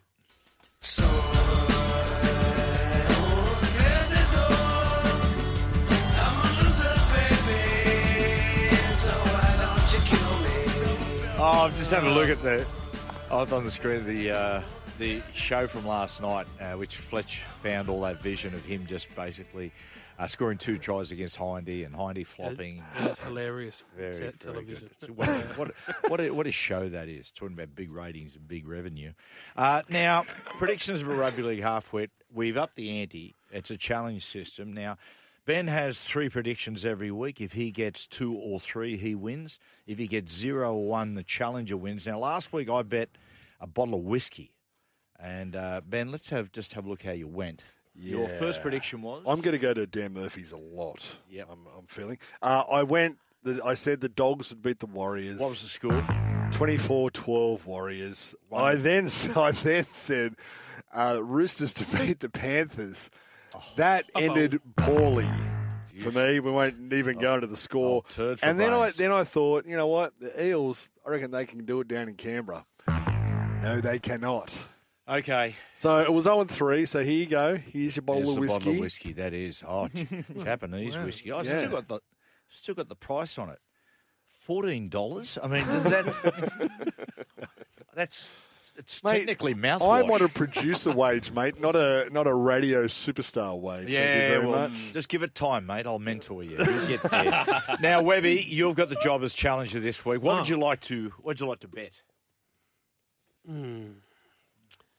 How about I just take you to lunch? How's that? Ooh. I'll take you to lunch after the show next week. Okay. Okay. Done. So there. Done. So so lunch. Uh, or one of his one of his paid. Lunch after the show next week. Next yes. week. Yeah. Yes. Okay. Okay. Japanese? Okay. Let's yeah. let's have a let's have a bit of a look. Then. Now, what are you going to do this Okay. week? Now, I got also, mate. They the predictions have to hit a certain level. Alex will be the judge. Oh, of that. these will hit a certain level. Don't you worry. Okay, I'm going to head up to Coffs Harbour on Oh. Saturday. God's country. God's country. Mm. Are you Home- literally going up there? No, I'm not. Oh, okay. Oh. But uh, I was I'm going to call into the Hoey Moey. I'm going. I'm going to preempt this with the abusive text message from my brother-in-law, Sharks fan. I'm going to say the Knights are going to beat the Sharks up in Coffs Harbour. Is that is that That's that's Yeah, fair that enough. passes. Yep. That passes. Eleventh on the ladder Thank versus eleventh or fourth. fourth? Yep. that Exactly that right. passes. No, that's. Fantastic. Mm-hmm. I just re- I reckon the Knights can. Let's hope Do so. something up there. Let's hope so. Uh, then I'm going to go down to the. Is it they call it the eighth wonder of the world at Leichhardt? They do. Even though you've got to Uh, line up for half an hour to yeah, go to the get toilet. or a beer. um, and I'm going to say Need the the Tigers. West Tigers are Oh, going yeah. are going to turn it up at home, and they're going to beat the Cowboys. yeah, okay. Mm. Seventeenth Oh. versus thirteenth. Is that enough? Can we get a margin Alex, on that? what do you think? That's Oh. actually not that far good. Oh, Yeah, I don't, good think, I, don't, I don't think that's head Yeah, to head. That's, agreed. You know, Oh, mate, well, particularly West agreed. Tigers Well, at home. it's going to be one to twelve. Agreed. One to 12? Okay, to 12. I'm happy with that. And there you go. There's a text message right there from my brother-in-law. That came through. Never go near my sister again. Ben, have you left Oh, your adult there you go. nappies? Oh, F off. F off. There you go. it's had roles in your family. Mate. Abusive text. There's beautiful, yeah, regional people up there in Armidale. um, and my okay now Rural trash. wow. You rural trash, before. mate. Wow. That's what they are. Now Raiders, Seagulls down there. I'm going to go down to Canberra. Now I'm. Let me know, Alex, if this is not enough. Mm. I'm going to say Raiders 13 plus. Mm. Is that enough? Well, Because if it's not, well. if it's not, I'll go even more radical, Mm. and I'll say Manly to beat Raiders. which one See, are we I think the taking? Well, which one are you ladder's taking? actually. Well, what? Do you You think? say Raiders 13 plus and then. Yep. Then If, Manly- if that's not radical enough, way. I'll pretty. flip. No, that's 13 plus. Against- Are you happy yeah. with that? Yeah, Ca- Canberra are a team that um, put on points. Put on Well, points. they win exactly. games. no, Put no, on points, but they they put on points, And but you they know just what? can't And stop you know what? Yeah, they're always. Jake, Jakey's back. They never do it easy. Okay. Yep. I- So okay. Raiders So, plus so we go Knights. Knights to beat Cronulla. The second one was one to twelve. Uh, Tigers over the Cowboys, and thirteen plus the Raiders over Manly. That's a Yeah. big. That's a big comeback from Jake Trbojevic. Like he was gone for Origin. They Yeah. were, they'd had they'd had him out, Mm, and now he's come back from a calf. There you go. Uh, More Right. news. as Yes, comes to head. We'll uh, we'll t- take a break. Coming up shortly, our New South Wales State of Origin teams. Yes, and uh, top of the uh, third hour in about five minutes' time, we're going to get into our New South Wales State of Origin sides. But uh, yesterday, boys, been interviewing various people for um, the Good Chat podcast. Did Fatboy Slim? Mm. Did uh, various people such as Stan Grant and uh, Waleed Aly, etc., etc., so on and so forth. Yesterday, did Ellyse Perry. Oh, Now, how was she? Unbelievable. Yeah, I've interviewed her before. She's a great person. It's, I don't think, and for people that don't know, the a dual athlete, the greatest female cricketer of all time. She was named by ESPN as the greatest Australian cricketer, full stop, in the last 50 years. Wow. That's how big. And, of course, represented Australia at the FIFA Women's World Cup in soccer. Now, let's just uh, consider this for a second, right? So, firstly, she got picked to represent Australian cricket at 16 years of age, which was the youngest ever. Two weeks later, she gets selected play for the Australian soccer so- soccer side. Two weeks later, she found out about being picked for the uh, for the cricket side at recess. At recess, where she, at year eleven in high school, where a friend passed her the old Motorola, and she picked it up and it was father and said, "Oh, you've just been named in the Australian cricket side." But have a think of this. Consider this, right? This is how remarkable it is. So the original dual ath- athlete superstar was Bo Jackson. Yeah. So Bo Jackson and Deion Sanders were um, baseball and American football. Both of them were great at both, but the best at neither. Right. Now let's go to Michael Jordan, dual athlete. Michael Jordan, the greatest basketballer of all time, but was a minor league base, uh, baseballer. Only played really in the minor leagues. Wasn't going to make it. Ellyse Perry mastered both and is the greatest of all time at cricket, at one of them. That is just, I've never met, uh, on top of that, Webby, I've never met a more humble, shy superstar in my life. Yeah, she's so unassuming, and just it's it's a great story about her and her dad. Like her and her dad have just spent literally months of their lives just in the cricket nets, over and over. Her, him thrown down. And I remember I interviewed him a couple of years ago, and he said, "I said, what's what, what's the great key to you to like the great indicator do you think of her success?" And he goes, "My my shins. His shins are just completely battered from her." Building the ball straight back down, and him being Yeah. you're not being quick enough to He- get out of it. he His coached- bruised shins yeah. for in, in the cricket nets. He Wow. coached uh, Parramatta Marist in rugby league. Did he really? Yeah. Yeah, he did. right. It was a funny, Yeah, lovely guy. It was a funny moment. Yes, this is how humble she is, Beak. So I, I get there, and as we're about to do the interview, because you know it's the off season with cricket, and I'm I come I go along the lines of you know, are you keeping your eye in? I say, you know, you are you playing, you know, at the moment? Are you, still, you know, keeping your eye? And she goes, oh yeah, yeah, uh, yeah, I'm I'm the Australian cricket captain, and I went, no, no, Ellyse. I know that, right? what I'm asking is, are you are you playing any? You know, like Warner would play a grey game. Do you do that? She goes, no, my, you know, my book is too full. But yeah, just it was actually unnerving. She was so humble. And the first 15 wow. minutes of the interview, I was going, man, this is going to be heavy going because I would say I did that comparison. I, well, she was described as the the female version of Sir Garfield Sobers, and she goes, Matty, I'm nothing like that. Yeah, going, wow. Ellyse, you are. Yeah, absolutely. I, I mean, it's it's but sometimes it's bizarre. We always there's this kind of cliche of oh, you need arrogance to be great. You need arrogance to be great, Mm. and then every now and then you get someone that is the total opposite of that, and it's where their greatness lies. It's I bizarre. I said to her when she was in, in our studio in the house, and I said, Ellyse, relax. You don't need to be so modest. Modesty has no place in my home. we'll take a break. Our origin side's next. Yes, and uh, coming up pretty soon, we've got our Morning Glory Jeopardy. Hasn't that become a fan favourite? Uh, this one's a real positive spin. It's Fever Pitch Day. Uh, coaches who quit or was sacked. Um,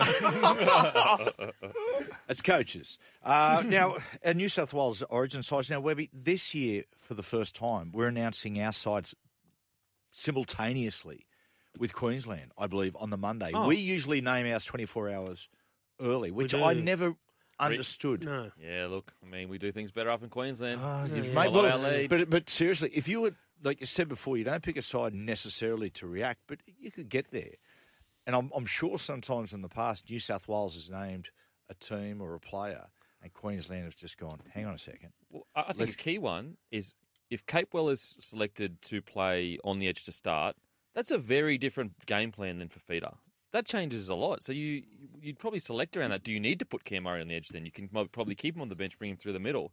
I do think it actually helps to know who's going to be in the squad Mm. in regards to picking definitely. forth. Webby, your team, New South Wales side. Well, I'm not going to get wide like I did with the back line because I got a there was a backlash on social media of all things. What would you? What? Yeah, Jeez, unbelievable. it hurt him. Don't talk to social media, Webby. I just sound like cowards, mate. Um, one, one Tedesco, two Fox and To'o on the other wing. Uh, Latrell, I'm going to go with Campbell Graham. I just, as much as I love Turbo, I just don't think he's like he's got, he's no he doesn't have confidence in his body. Mm. It's a real concern, and I just think that's different to being out of form. Mm. If he's out of form, he can go into Origin and find that form, and he's done that before. He's come back, you know, c- come in cold. But I just think, I just, I think he's a risk, so I can't Mm. pick him. I'm going to pick. I'd say Hynes for the reasons I said earlier in the show. I think you throw, I think you throw caution to the wind. You add some X factor. As much as I hate and that changing. term, That's what they do. Chop Oh, and good. Yeah, good on you. You pick your bloody Queensland. You do you, champ. Uh, Cleary at seven. I like Haas and Jakey T now that he's uh, back from injury. Um, uh, as the props. I like Ho- Cook to start at hooker. Martin, I'm going to go against what you said and have Murray and Yeo. The bench, I'm not going to go Appy. I'm, I'm, I'm backing Cook to be the 80 minute hooker. Okay. Okay. Yep. So my 14's Walker. I'm with you. Right. I just think I just think he is. Yep. And he's just been burnt uh, it by New South Wales. They haven't persisted with him, and Mm. it, it, like they just haven't backed him. I and I just think yeah. the way that he is combining with Latrell is just that is too good to ignore, and that is the type of attack that New South Wales can't say no to. Olakau'atu, Paulo is the other big prop, and Hudson Young. Get some. We just lack some. I can't really say the word I want to use. We lack mongrel Mm. uh, up in in the pack. Um, the last two deciders. Oh, sorry, the two deciders that they've lost in twenty and twenty two, and I just think they need some. They need some. Tell you what, like, you can find you can find the try line when a, when when you need a try, when you need one. Yeah. Yeah. How do you like? What do you think? I think it's, it's a great team. I think It's Hudson good team. Young is uh, almost, and he didn't make my side, but he's but he's been a, a stalwart with Queensland. He's almost like your Jairo. You just bring him on, Yeah. just get in it, just get amongst it. Get in. Exactly. Yeah, You yeah, need- totally agree. Benny, who you got? Uh, okay, I've got Tedesco as my number one.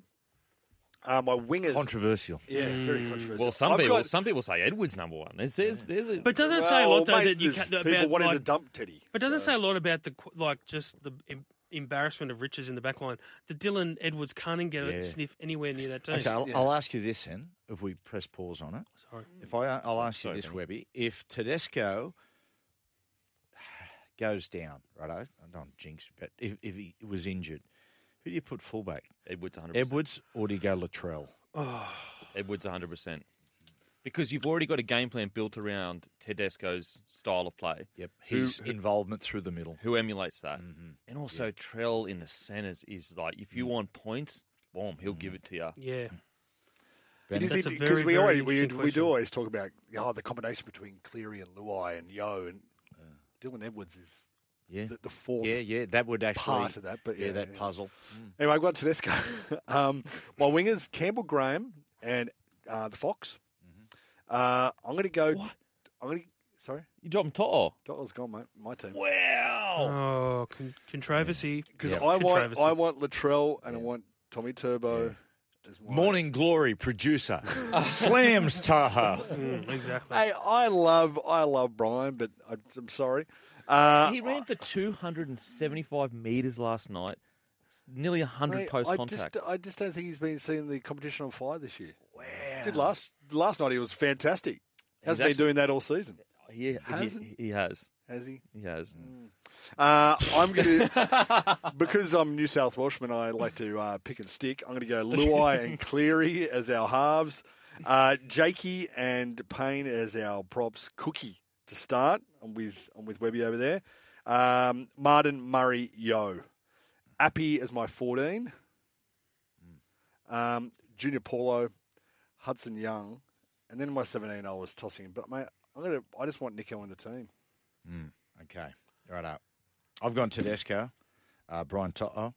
Now on the wing, okay, I don't think they. The mail I keep getting is they're gonna they're gonna pick Josh and they're gonna pick Tom. I, I think you pick. I think it'll be a shootout. Who plays well best this week and who's the fittest? Who can demonstrate the fittest? Um, it's hard to split. I- What, I- sorry, what do you mean? So No, do you think what I they'll either mean, go I- Fox or I- Turbo on the wing? Do you think? Yeah. Uh, well, in the team. In the if that makes sure, sense. gotcha. Yeah, Campbell Graham might move to the wing. Got- so yeah. at the moment, I've got those two circled there. It's who would demonstrate they're the fittest this weekend. In the centres, Campbell Graham. I like him in the centres as opposed to the wing. I think he, I, he's not, an, in my opinion, a natural yardage man. And mate, some and just he can run space. He can run gaps. Um, and shapes really, really well. Latrell Mitchell, of course, in the centres. Halves, I've gone Nicho Hynes. I just like I, I understand incumbency, but I think it's as Webby said before, it's of only a primary importance when you win a series. Uh, Nathan Cleary, uh, the middle thirteen is Isaiah Yeo, of course. Uh, Jake Turbo and Payne Haas. I can't wait for Payne Haas and Carrigan to match up against each other. Yeah, yeah. That'll be that'll be something special. Back row, Liam Martin. I mean, he operates so well with uh, and Cleary. The other one, I've gone Tyson Frizell. right at the start of the game. I think this is the best that I've seen Tyson play in a Knights jersey so far this season. And the hooker, I've got uh, Damien Cook. Now, the bench, I've gone 14 Cody Walker. Same as you. I, I At times, I think he's, as you said, he's been burned in that six jersey. I just think the 14 jersey will just really put Cody. It'll just take a lot of pressure off him.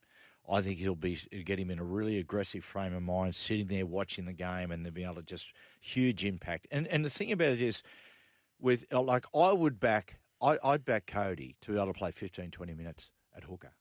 Oh, Now, if he I- had I- to. if he had to, I'd back him, and uh, in fact, I'd use him for a little stint there. I think he could really get going in the middle of the field.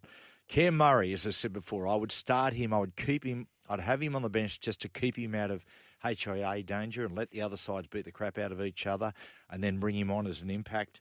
Junior Paulo, and again Hudson Young, Gone Hudson. He just he's he's earned his opportunity, and I think with Hudson, when you pick him, it's almost a, it's a pick for the future, and it's a pick for a statement. It's telling players, you know, that you will be rewarded for good form, for Mm. that consistently good form. You just Yeah. can't continually keep Not, not, when the, picking not when you've lost two of the last three series. You know, Yeah. you got to you got to you got to be a bit flexible. Yeah. I, I I like Walker at 14 for sure. Like incredible. Statistically, he's the best attacking player of the last five years. I will say though, in the in a game of HIAs and people getting hit, like what are your two most in three most important positions? Hmm. I'd say six, seven, and probably fullback. And I think the reason why I'd have Hynes on the on the bench is he can cover six, seven, fullback. Yeah, sure. Whereas Yes. I don't know whether could Walker Walker step into seven. I think I think War. You could you you play a different style of game. Mm. That's it. You'd have to. You could play fullback. Excuse me. You could play. You could play fullback. I tell you, said it there. Like, like the evolution of different positions and how how they take place in their roles in the side. The thirteen is a really interesting one. How that position has evolved. The thirteen traditionally, my dad played thirteen, played lock. Back in those days, it was eight. Before the national numbers came in the 13 was the second six. That's how they used to play. And then suddenly, when the emergence of Bradley Clyde happened, suddenly then sides used, started to look at the 13 as a yardage man. But now it's come full circle, Mm. and we're starting to see, you know, there was Dymock and Jason Smith doing a little bit of it, but Mm. you, the Taumalolos and all those guys were the typical 13s, but now they're saying, no, we want more cre- creativity. The 13, in my opinion, is the toughest. They are the toughest players on the field. Not all of them. I'm talking about. uh, Um, not. I mean, not all of teams use the 13 as a creative. Know some still use them as a yardage man, but if you look at a guy like Isaiah Yeo and Cam Murray, I know that those blokes are tackling in the thick of the smash and crash. They're working their backsides off, and on top of that, they're giving direction and doing pass decisions. Mm. Like I don't know, I don't know throughout the history of the game, no matter where positions have gone, of, of someone who is just has to do so much as the modern day ball playing thirteen. Mm. Yeah. Yeah, absolutely. Mm. What what about um what about uh Appy and Cook? Like Mm. two hookers. I like, I just- mean, it was so successful for Queensland last year with Hunt and Yeah. uh, This- and this is uh, why I put uh, Appy on the Grant. bench. But like so, but and I know I thought it was really pointed comments from Jason Demetriou earlier this week about you know he really endorsed. I don't think I've ever seen a coach endorse a player for Origin as much as as JD did for Cook this week, Mm-hmm. and about him being a, and really specifically about being an eighty minute hooker. Yep. It's like he's re- trying to make a point. Yep. Um, I think I, I, I just think that Grant and Hunt complement each other so well. There's something about their connection that makes it work. I just don't know whether Appy and uh, Cookie. it's like a like for like. Yeah, do they click as well as Grant and Hunt? Mm. Like Hunt has proven himself too. Like if you had to pick one or the other, it's interesting. Who would you? But what I mean is like Harry is developing into that really. Um, the next year, one of the most uh, uh, the centerpiece player for, Mm. for Queensland. But Ben Hunt has proven himself to be a truly great Queensland Origin player. Yeah. It's a bit like like Gagai. Mm. Like I look at Gagai, and he for me typifies, you know, that sort of the Queenslander and how they go about their work. Like Gagai will go down in history as one of the great state of origin players for Queensland mm. because, mate, winning two men of the series from the wing. Yeah, incre- ma- It's- unheard of. And in he- Origin, it's almost In Origin. Yeah, Yeah, what I mean. it. Origin's almost like anti-wing in regards to it's supposed to be about the tough stuff, and Yeah. yet you play so well from the wing, you win it. Mm. Looking looking at my team, I was really the bench. How how big do you need to go on your bench? Do you reckon in the modern Origin? I, I I go for mobility. Yeah. I got Ju- I got Junior there. Okay, for a bit of Oh, size. but you, you need you need a. Do you just Yeah. carry one big man on the I- bench? look, and then every, people differ in opinion. I do because, as I said, the pace of state of origin is such that that big guy in the middle of the field, mate, they knock up pretty quick and they Yeah. start to become a liability in defence. So I, I generally I, I look for mobility a little bit more. Like that's the, that's that- when I like to bring on like an Appy because then Appy Yeah, creates play through the middle. Um, that third state of origin last year, the only game that I put that I've ever seen to put on par with that was 1990 Old Trafford second test Australia versus Great Britain. That last state of origin, that, that state of origin match good. last year, that third game was one of the greatest games of rugby league I've ever seen. Mm. It has never been a tougher game. Like the physicality was just incredible. Uh, looking forward to watching Cobbo this year too. Mm. Yeah, he's next next year. Like, mate, what a power! I just me and Gordon were talking about this last night with Cobbo. There's just a real innocence about how he plays. Oh, yeah. that smile and It's so, it was so, he's so raw. He j- and he just, if there's an error, it just does not bother him one bit. And and I, I think that when you get a guy as talented as him come through, often they're seen as the Ferrari, and they sit out in their wing, they wait for the big plays, and they love the highlights. What I love about Cobbo is it doesn't matter what's happening, whether he's got four errors, zero errors, three tries, one try, no try. He always does the hard work. He does. The, the hard Yeah. carries out of his end. I love that He's about a strong player. We'll take a break. Morning Glory Jeopardy next. Whatever you bet on, take it to the Neds level. Gamble responsibly. And we've got him on the line, Jared Timms from Neds. And uh, welcome, Timsy. Yeah, morning, Matty. Thanks for having me back. Oh, mate, always a pleasure. Now, uh, tell you what, some important games over the weekend. We're at this one tonight Dragons and Roosters. Mate, Roosters need to start winning. Yeah, they certainly do, Matty. Look, and sometimes when there's a sizable change like a coach leaving, the form of a playing group can absolutely spike. If you think that's going to be the case with the Dragons, you can have $2.75 for them at Neds tonight. The Roosters, like you said, they are keen to bounce back themselves. They're into $1.46 in our market. The line is six and a half points. Now, talking about needing to start winning, the Parramatta Eels take on the high flying Bunnies. Yeah, well, this time last year, this would have almost certainly been the match of the round, but boy, have Souths just gone to another level recently. Definitely echoed in their price at Neds this week too, Matty. They're into a dollar thirty-five. There are a few fringe Origin players going around for the Eels, though. Could the upset be on the cards? You can have three dollars twenty for it. Uh, the line for this one, eight and a half points. Cheers, I'm looking forward to this game. Super Saturday on Fox League. Got the Storm up against the Dolphins. Uh, Bellamy versus Bennett. Geez, can the can the Dolphins just keep winning? Yeah, well, Matty, the Dolphins, they started the season with a five and a half game over underline. Of course, in Magic Round, they covered that. That was their sixth win of the season. Uh, they've had the well earned uh, week off as well, I beg your pardon. So are they refreshed? I think they're a bit of value again. $2.65. The Storm, they were pretty good against the Broncos last week. They're into $1.48 now. The line for this one, also six and a half points. Have a good weekend, Timsy. Thanks, Matty. Good luck, punters. Download the Neds app today and take your betting to the Neds level. You win some, you lose more. Up on our toes, ready to go. It's time for Morning Glory Jeopardy.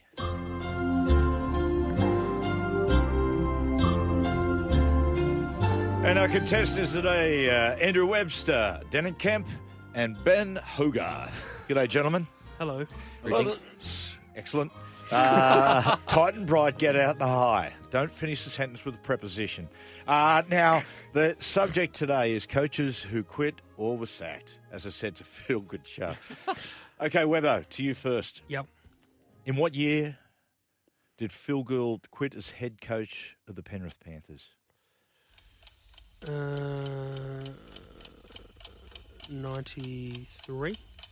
Incorrect. It was 94. 1994. Jesus, you idiot. This was all. This was quite bizarre because he quit in 1994 as head coach, and the last game of 1994 coached the Roosters in the very last game that year.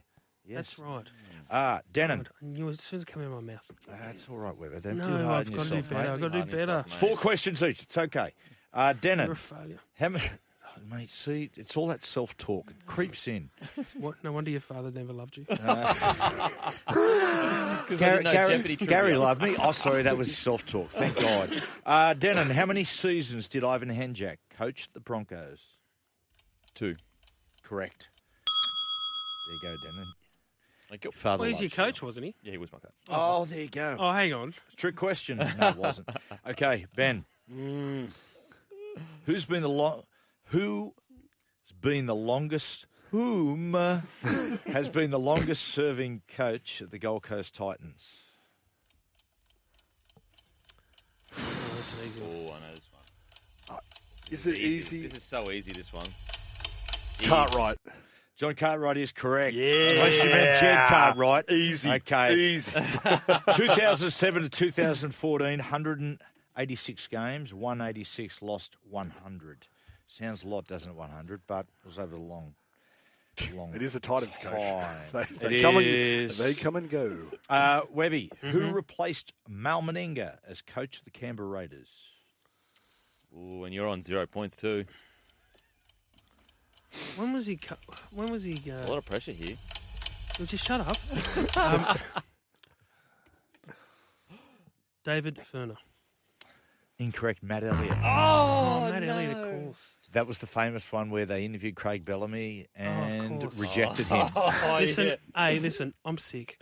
You, mate, My brain's not working. know what? I'm just glad you're here, Is mate. Is this your flu game? Oh, shut up.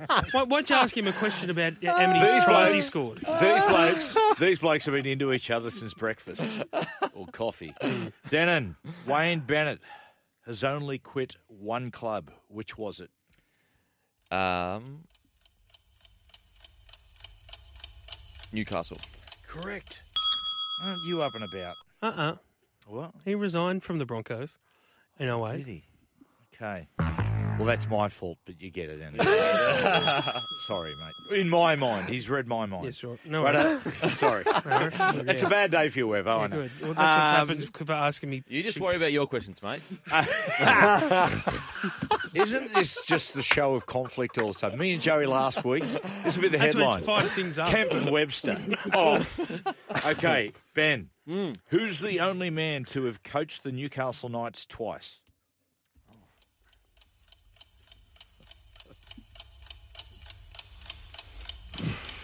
Ah, An easy one.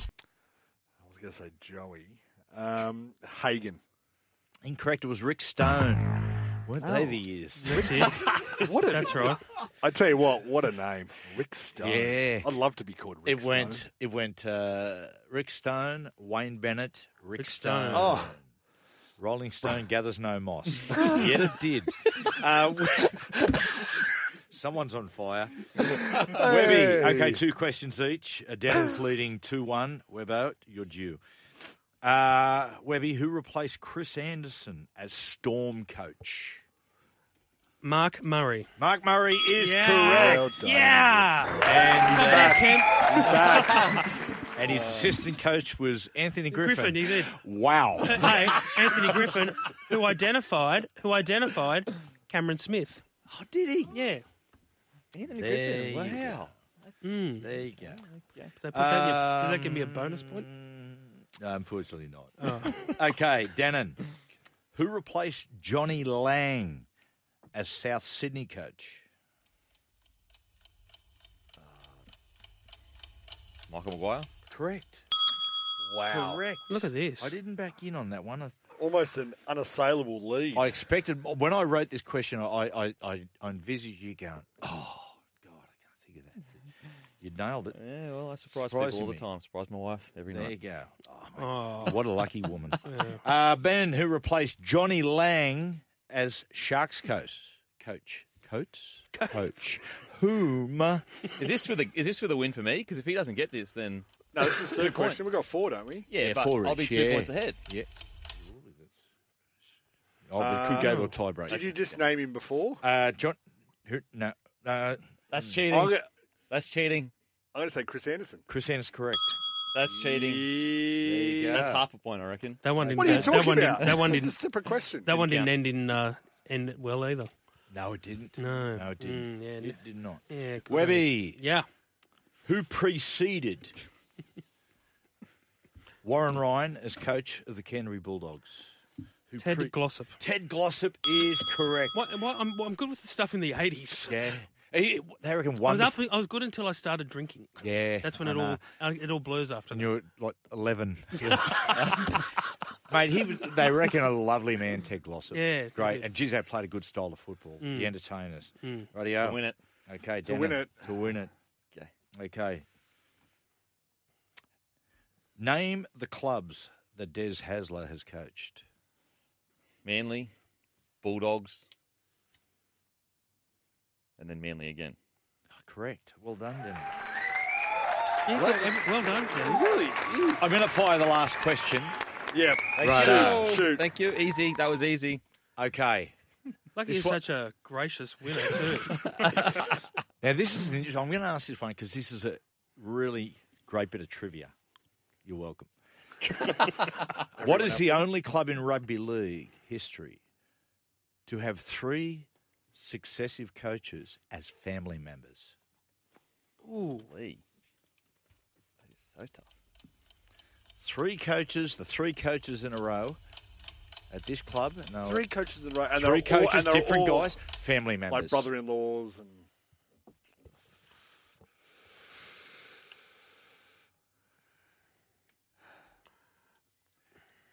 Is it the? Sorry for that big pause there. Uh, is it? Okay, I'm going to go the family club. Hmm. The dogs. you go on the right You, track. you got it. You nailed it. Yes. It was. I don't know who they it was, are. It was Anderson. It was Anderson Moore, uh, Folksy. and Folksy. Yep. Of course. When Chris Anderson, What was- Steve what was Folkes, the and relationship? Kevin Moore. Uh, Chris Anderson, Steve Folkes were married to Kevin So Moore's brother-in-laws? sister. Oh, oh, right. Oh, yeah. there you go. Interesting. Uh, uh, Is wait, that, it- is that why they call the family the family club? No, no, no, it was- no. that was way, It's yeah, way that back. was long, Yeah, yeah, way, yeah. way But back. it's part of the. Webby, I'm going to throw this one at you. Uh, Okay. This was the tiebreak. We're going to do this just for a bit of trivia. Sure. Because you're a St George man. Allegedly, Who were the co-coaches when St George Illawarra became joint venture? Andrew Farrar. Yep. And David Wade. Correct. Well done, Weber. Wow. Let's finish on a positive. We'll take a break. We're going to Namibia next with Search and Enjoy. Yes, and uh, it is time for Search and Enjoy. I've been everywhere, man. I've been everywhere, man. Across the deserts, bare, man. I breathe the mountain air, man. Of travel, I've had my share, man. I've been everywhere. You know the song I was listening to all day yesterday, and it started with Johnny Cash's version, but I just went back to the U2 one. I just had enough distance from it to listen and go, my God. It got voted Rolling Stones as the greatest song of all time, and I agree. One by you two. Oh, isn't that a beautiful song? Incredible song. Mm.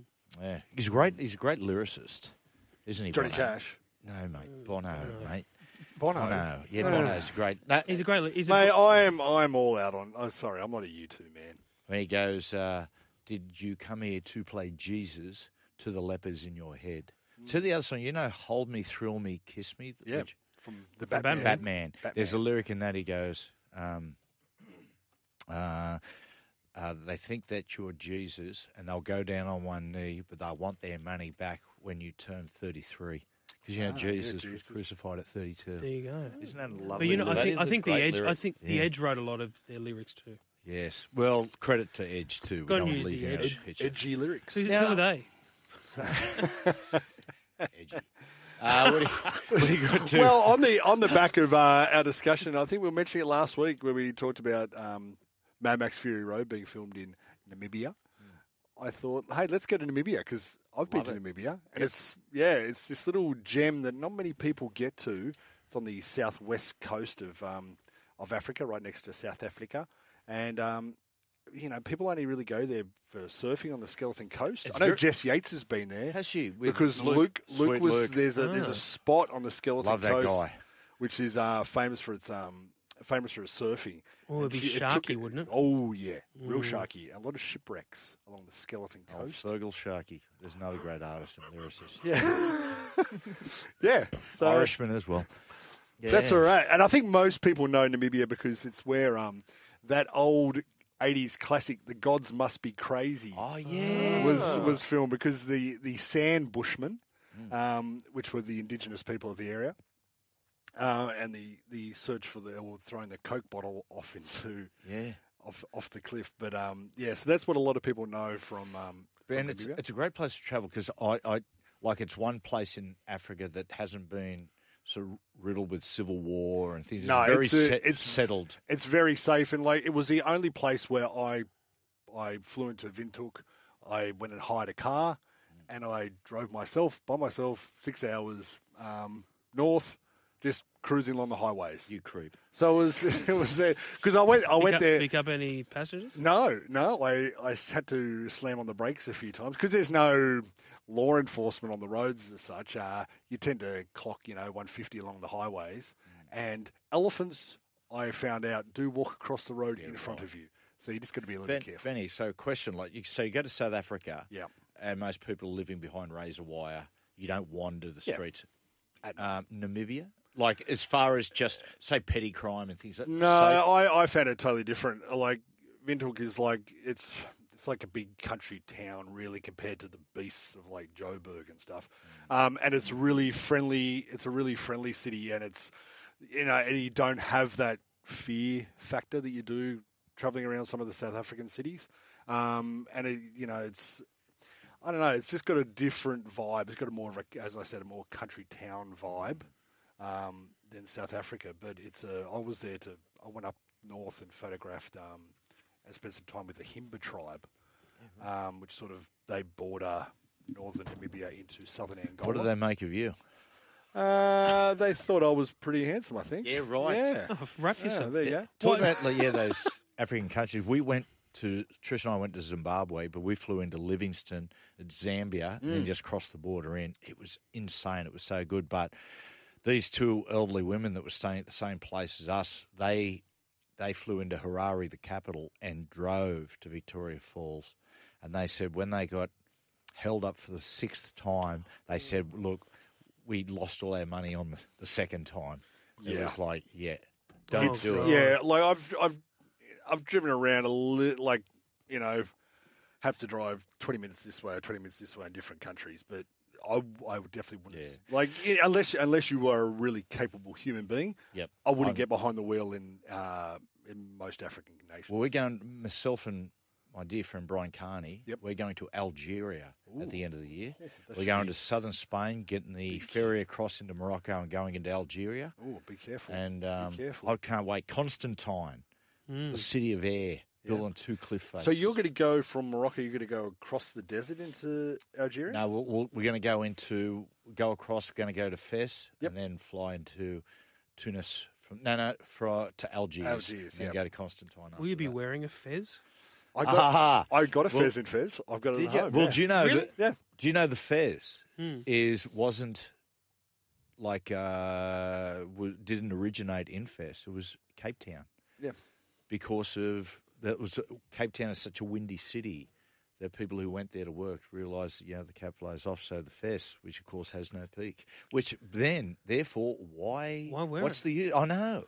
Yeah, it's a, That'll be a- it's a weird little hat, but I've got it. We've got it sitting at home still. Remember the, hat. gr- make the Grand Poobah. Remember? Uh, Oh, exactly. it was When- the Little Fez. castle? when you when you when you go to Fez, um, the the tanneries in Fez, that's what it's sort of famous for, the leather tanneries. And um, you go and you a sort of walk into the old yeah, and it's a maze, and then you end up with all these guys are like dipping in. It's, it's incredible. Really Um, cool.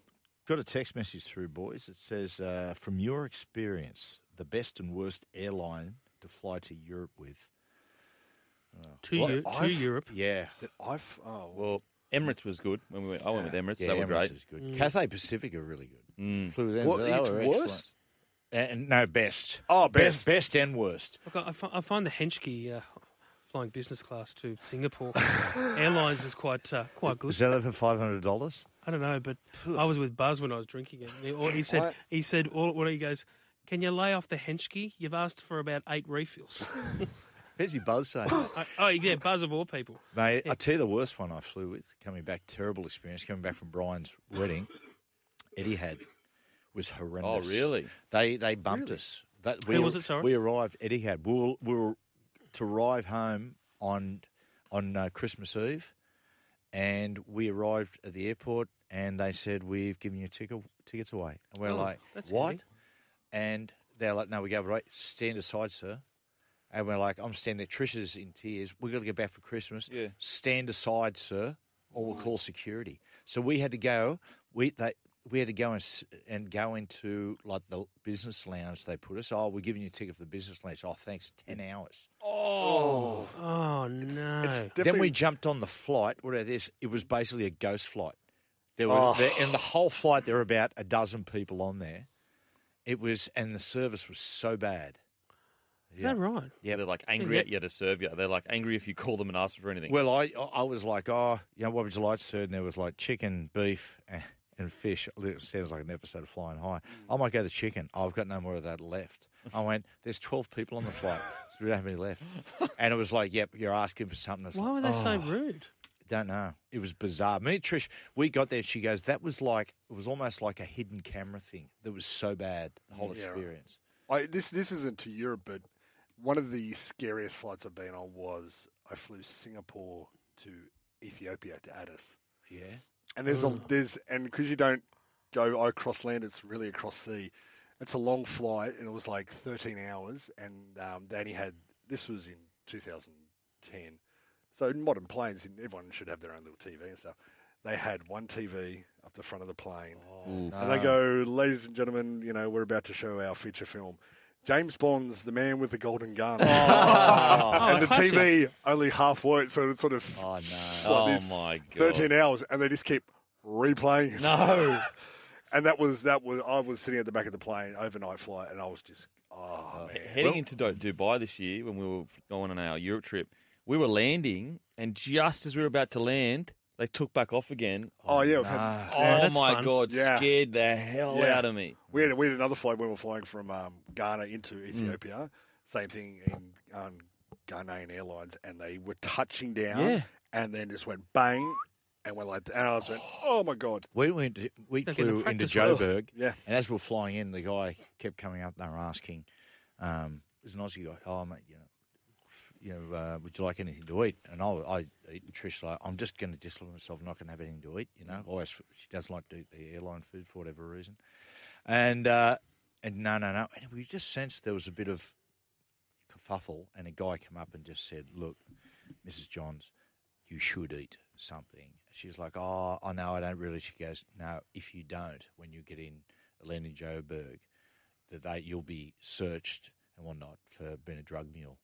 I said that's one of the big giveaways. So if anyone's going to no, so that was If anyone's yeah, not that eating, was it. they're That not fasting. They've Yeah. got half a kilo they- of Colombian bang bang Yeah. strapped to their That was one of the intestine. that's num- one of the number one routes going into way. Joburg. Is that Yeah, right? right. Yeah. Wow. So if you're going to um, Eat your uh, chicken yeah, on yes. the flight. Righto, we'll- your, drink your henschke. On that uh, happy note, we'll uh, we'll back soon with our tips. Yeah, Okay. welcome back to the show. It's six o'clock tonight, boys. Uh, a couple of big games. First, we- after that, we've got uh, South and Parramatta, but the preceding game, Roosters versus the Dragons. The Jason Ryles Cup. Jason Ryles Cup. How much? How much do the Roosters need this win? Mate, both clubs, but you're right. Yeah, the Roosters, Roosters more. You know, when a co- when a when a coach has been sacked, and you know you bring in the interim in, and all the stuff's been going on about the Dragons, yet more eyeballs are on the opposition side. You know, it's a big story. Well, I, the Dragons got nothing to lose. Yeah. After what happened to the Roosters last week, they've got. Uh, I, I, I don't know what to say about the Roosters. It's like it's that it's that messy. Well, yeah, well, it, does, it just seems like it's, it's it's it seems like a very dysfunctional football team. Mm. Well, watching them, like they're just trying. In my opinion, they're trying to do. Well, no, it's not my opinion. For my eyeballs, they're trying to do too much. Mm. If you look at the way Penrith played them, right, how Penrith have built their game in the last two weeks, just feed the back rowers early, drop them off inside balls, inside balls, inside balls to burn the middles out, and then start to take advantage of it. In the first set that the when the Roosters played the Panthers, they went up and they tried to do a short pass right in the defensive line in the first set. Error.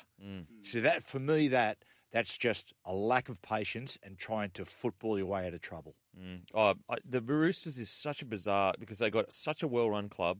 They got everything set up for success, you know, and yet there is just at the moment you can't see it on the footy field. And Yeah. what do we say all the time is like winning starts in the front office. I feel like the front Well- office is winning. Well, I'll tell you something, Dennett. There's been a lot of crap put on Brandon, Mm. Brandon Smith, and people go, oh, mate, the reason why you're not seeing the best of Brandon is their football's just sideways. Mm. The moment they start to straighten themselves up and get a bit of upfield punch, you'll see the best of Brandon, you'll see the best of Manu and Tedesco. Yeah, it's it, uh, it's just a, a strange situation, but you know, uh, a lot of people listen to my podcast get frustrated. They they are a side that when it clicks, it could be. yes, they could just decimate sides. Right, I will take a break and finish up with our tips. Yeah, brought to you by BizCover for your uh, business insurance that'll have your small business winning every time. Choose bizcover.com.au. Webb, you got a tip for us over the course I of the do, weekend? but now I've just lost it. Uh, Scalapini in uh, in Doomben race number eight, number one. Okay, I've go. gone Doomben race nine, number eight, J Max Mount Super Chilled. I, I am going Rabbitohs thirteen plus. Trell to score a double. Nice, Ben. Get on the Denver Nuggets to win the whole thing. Oh, NBA. Righto, there you go. That's all from us. I hope you enjoyed the show. Enjoy your weekend. Speak to you next week. Come with me, lesbian seagull. Settle down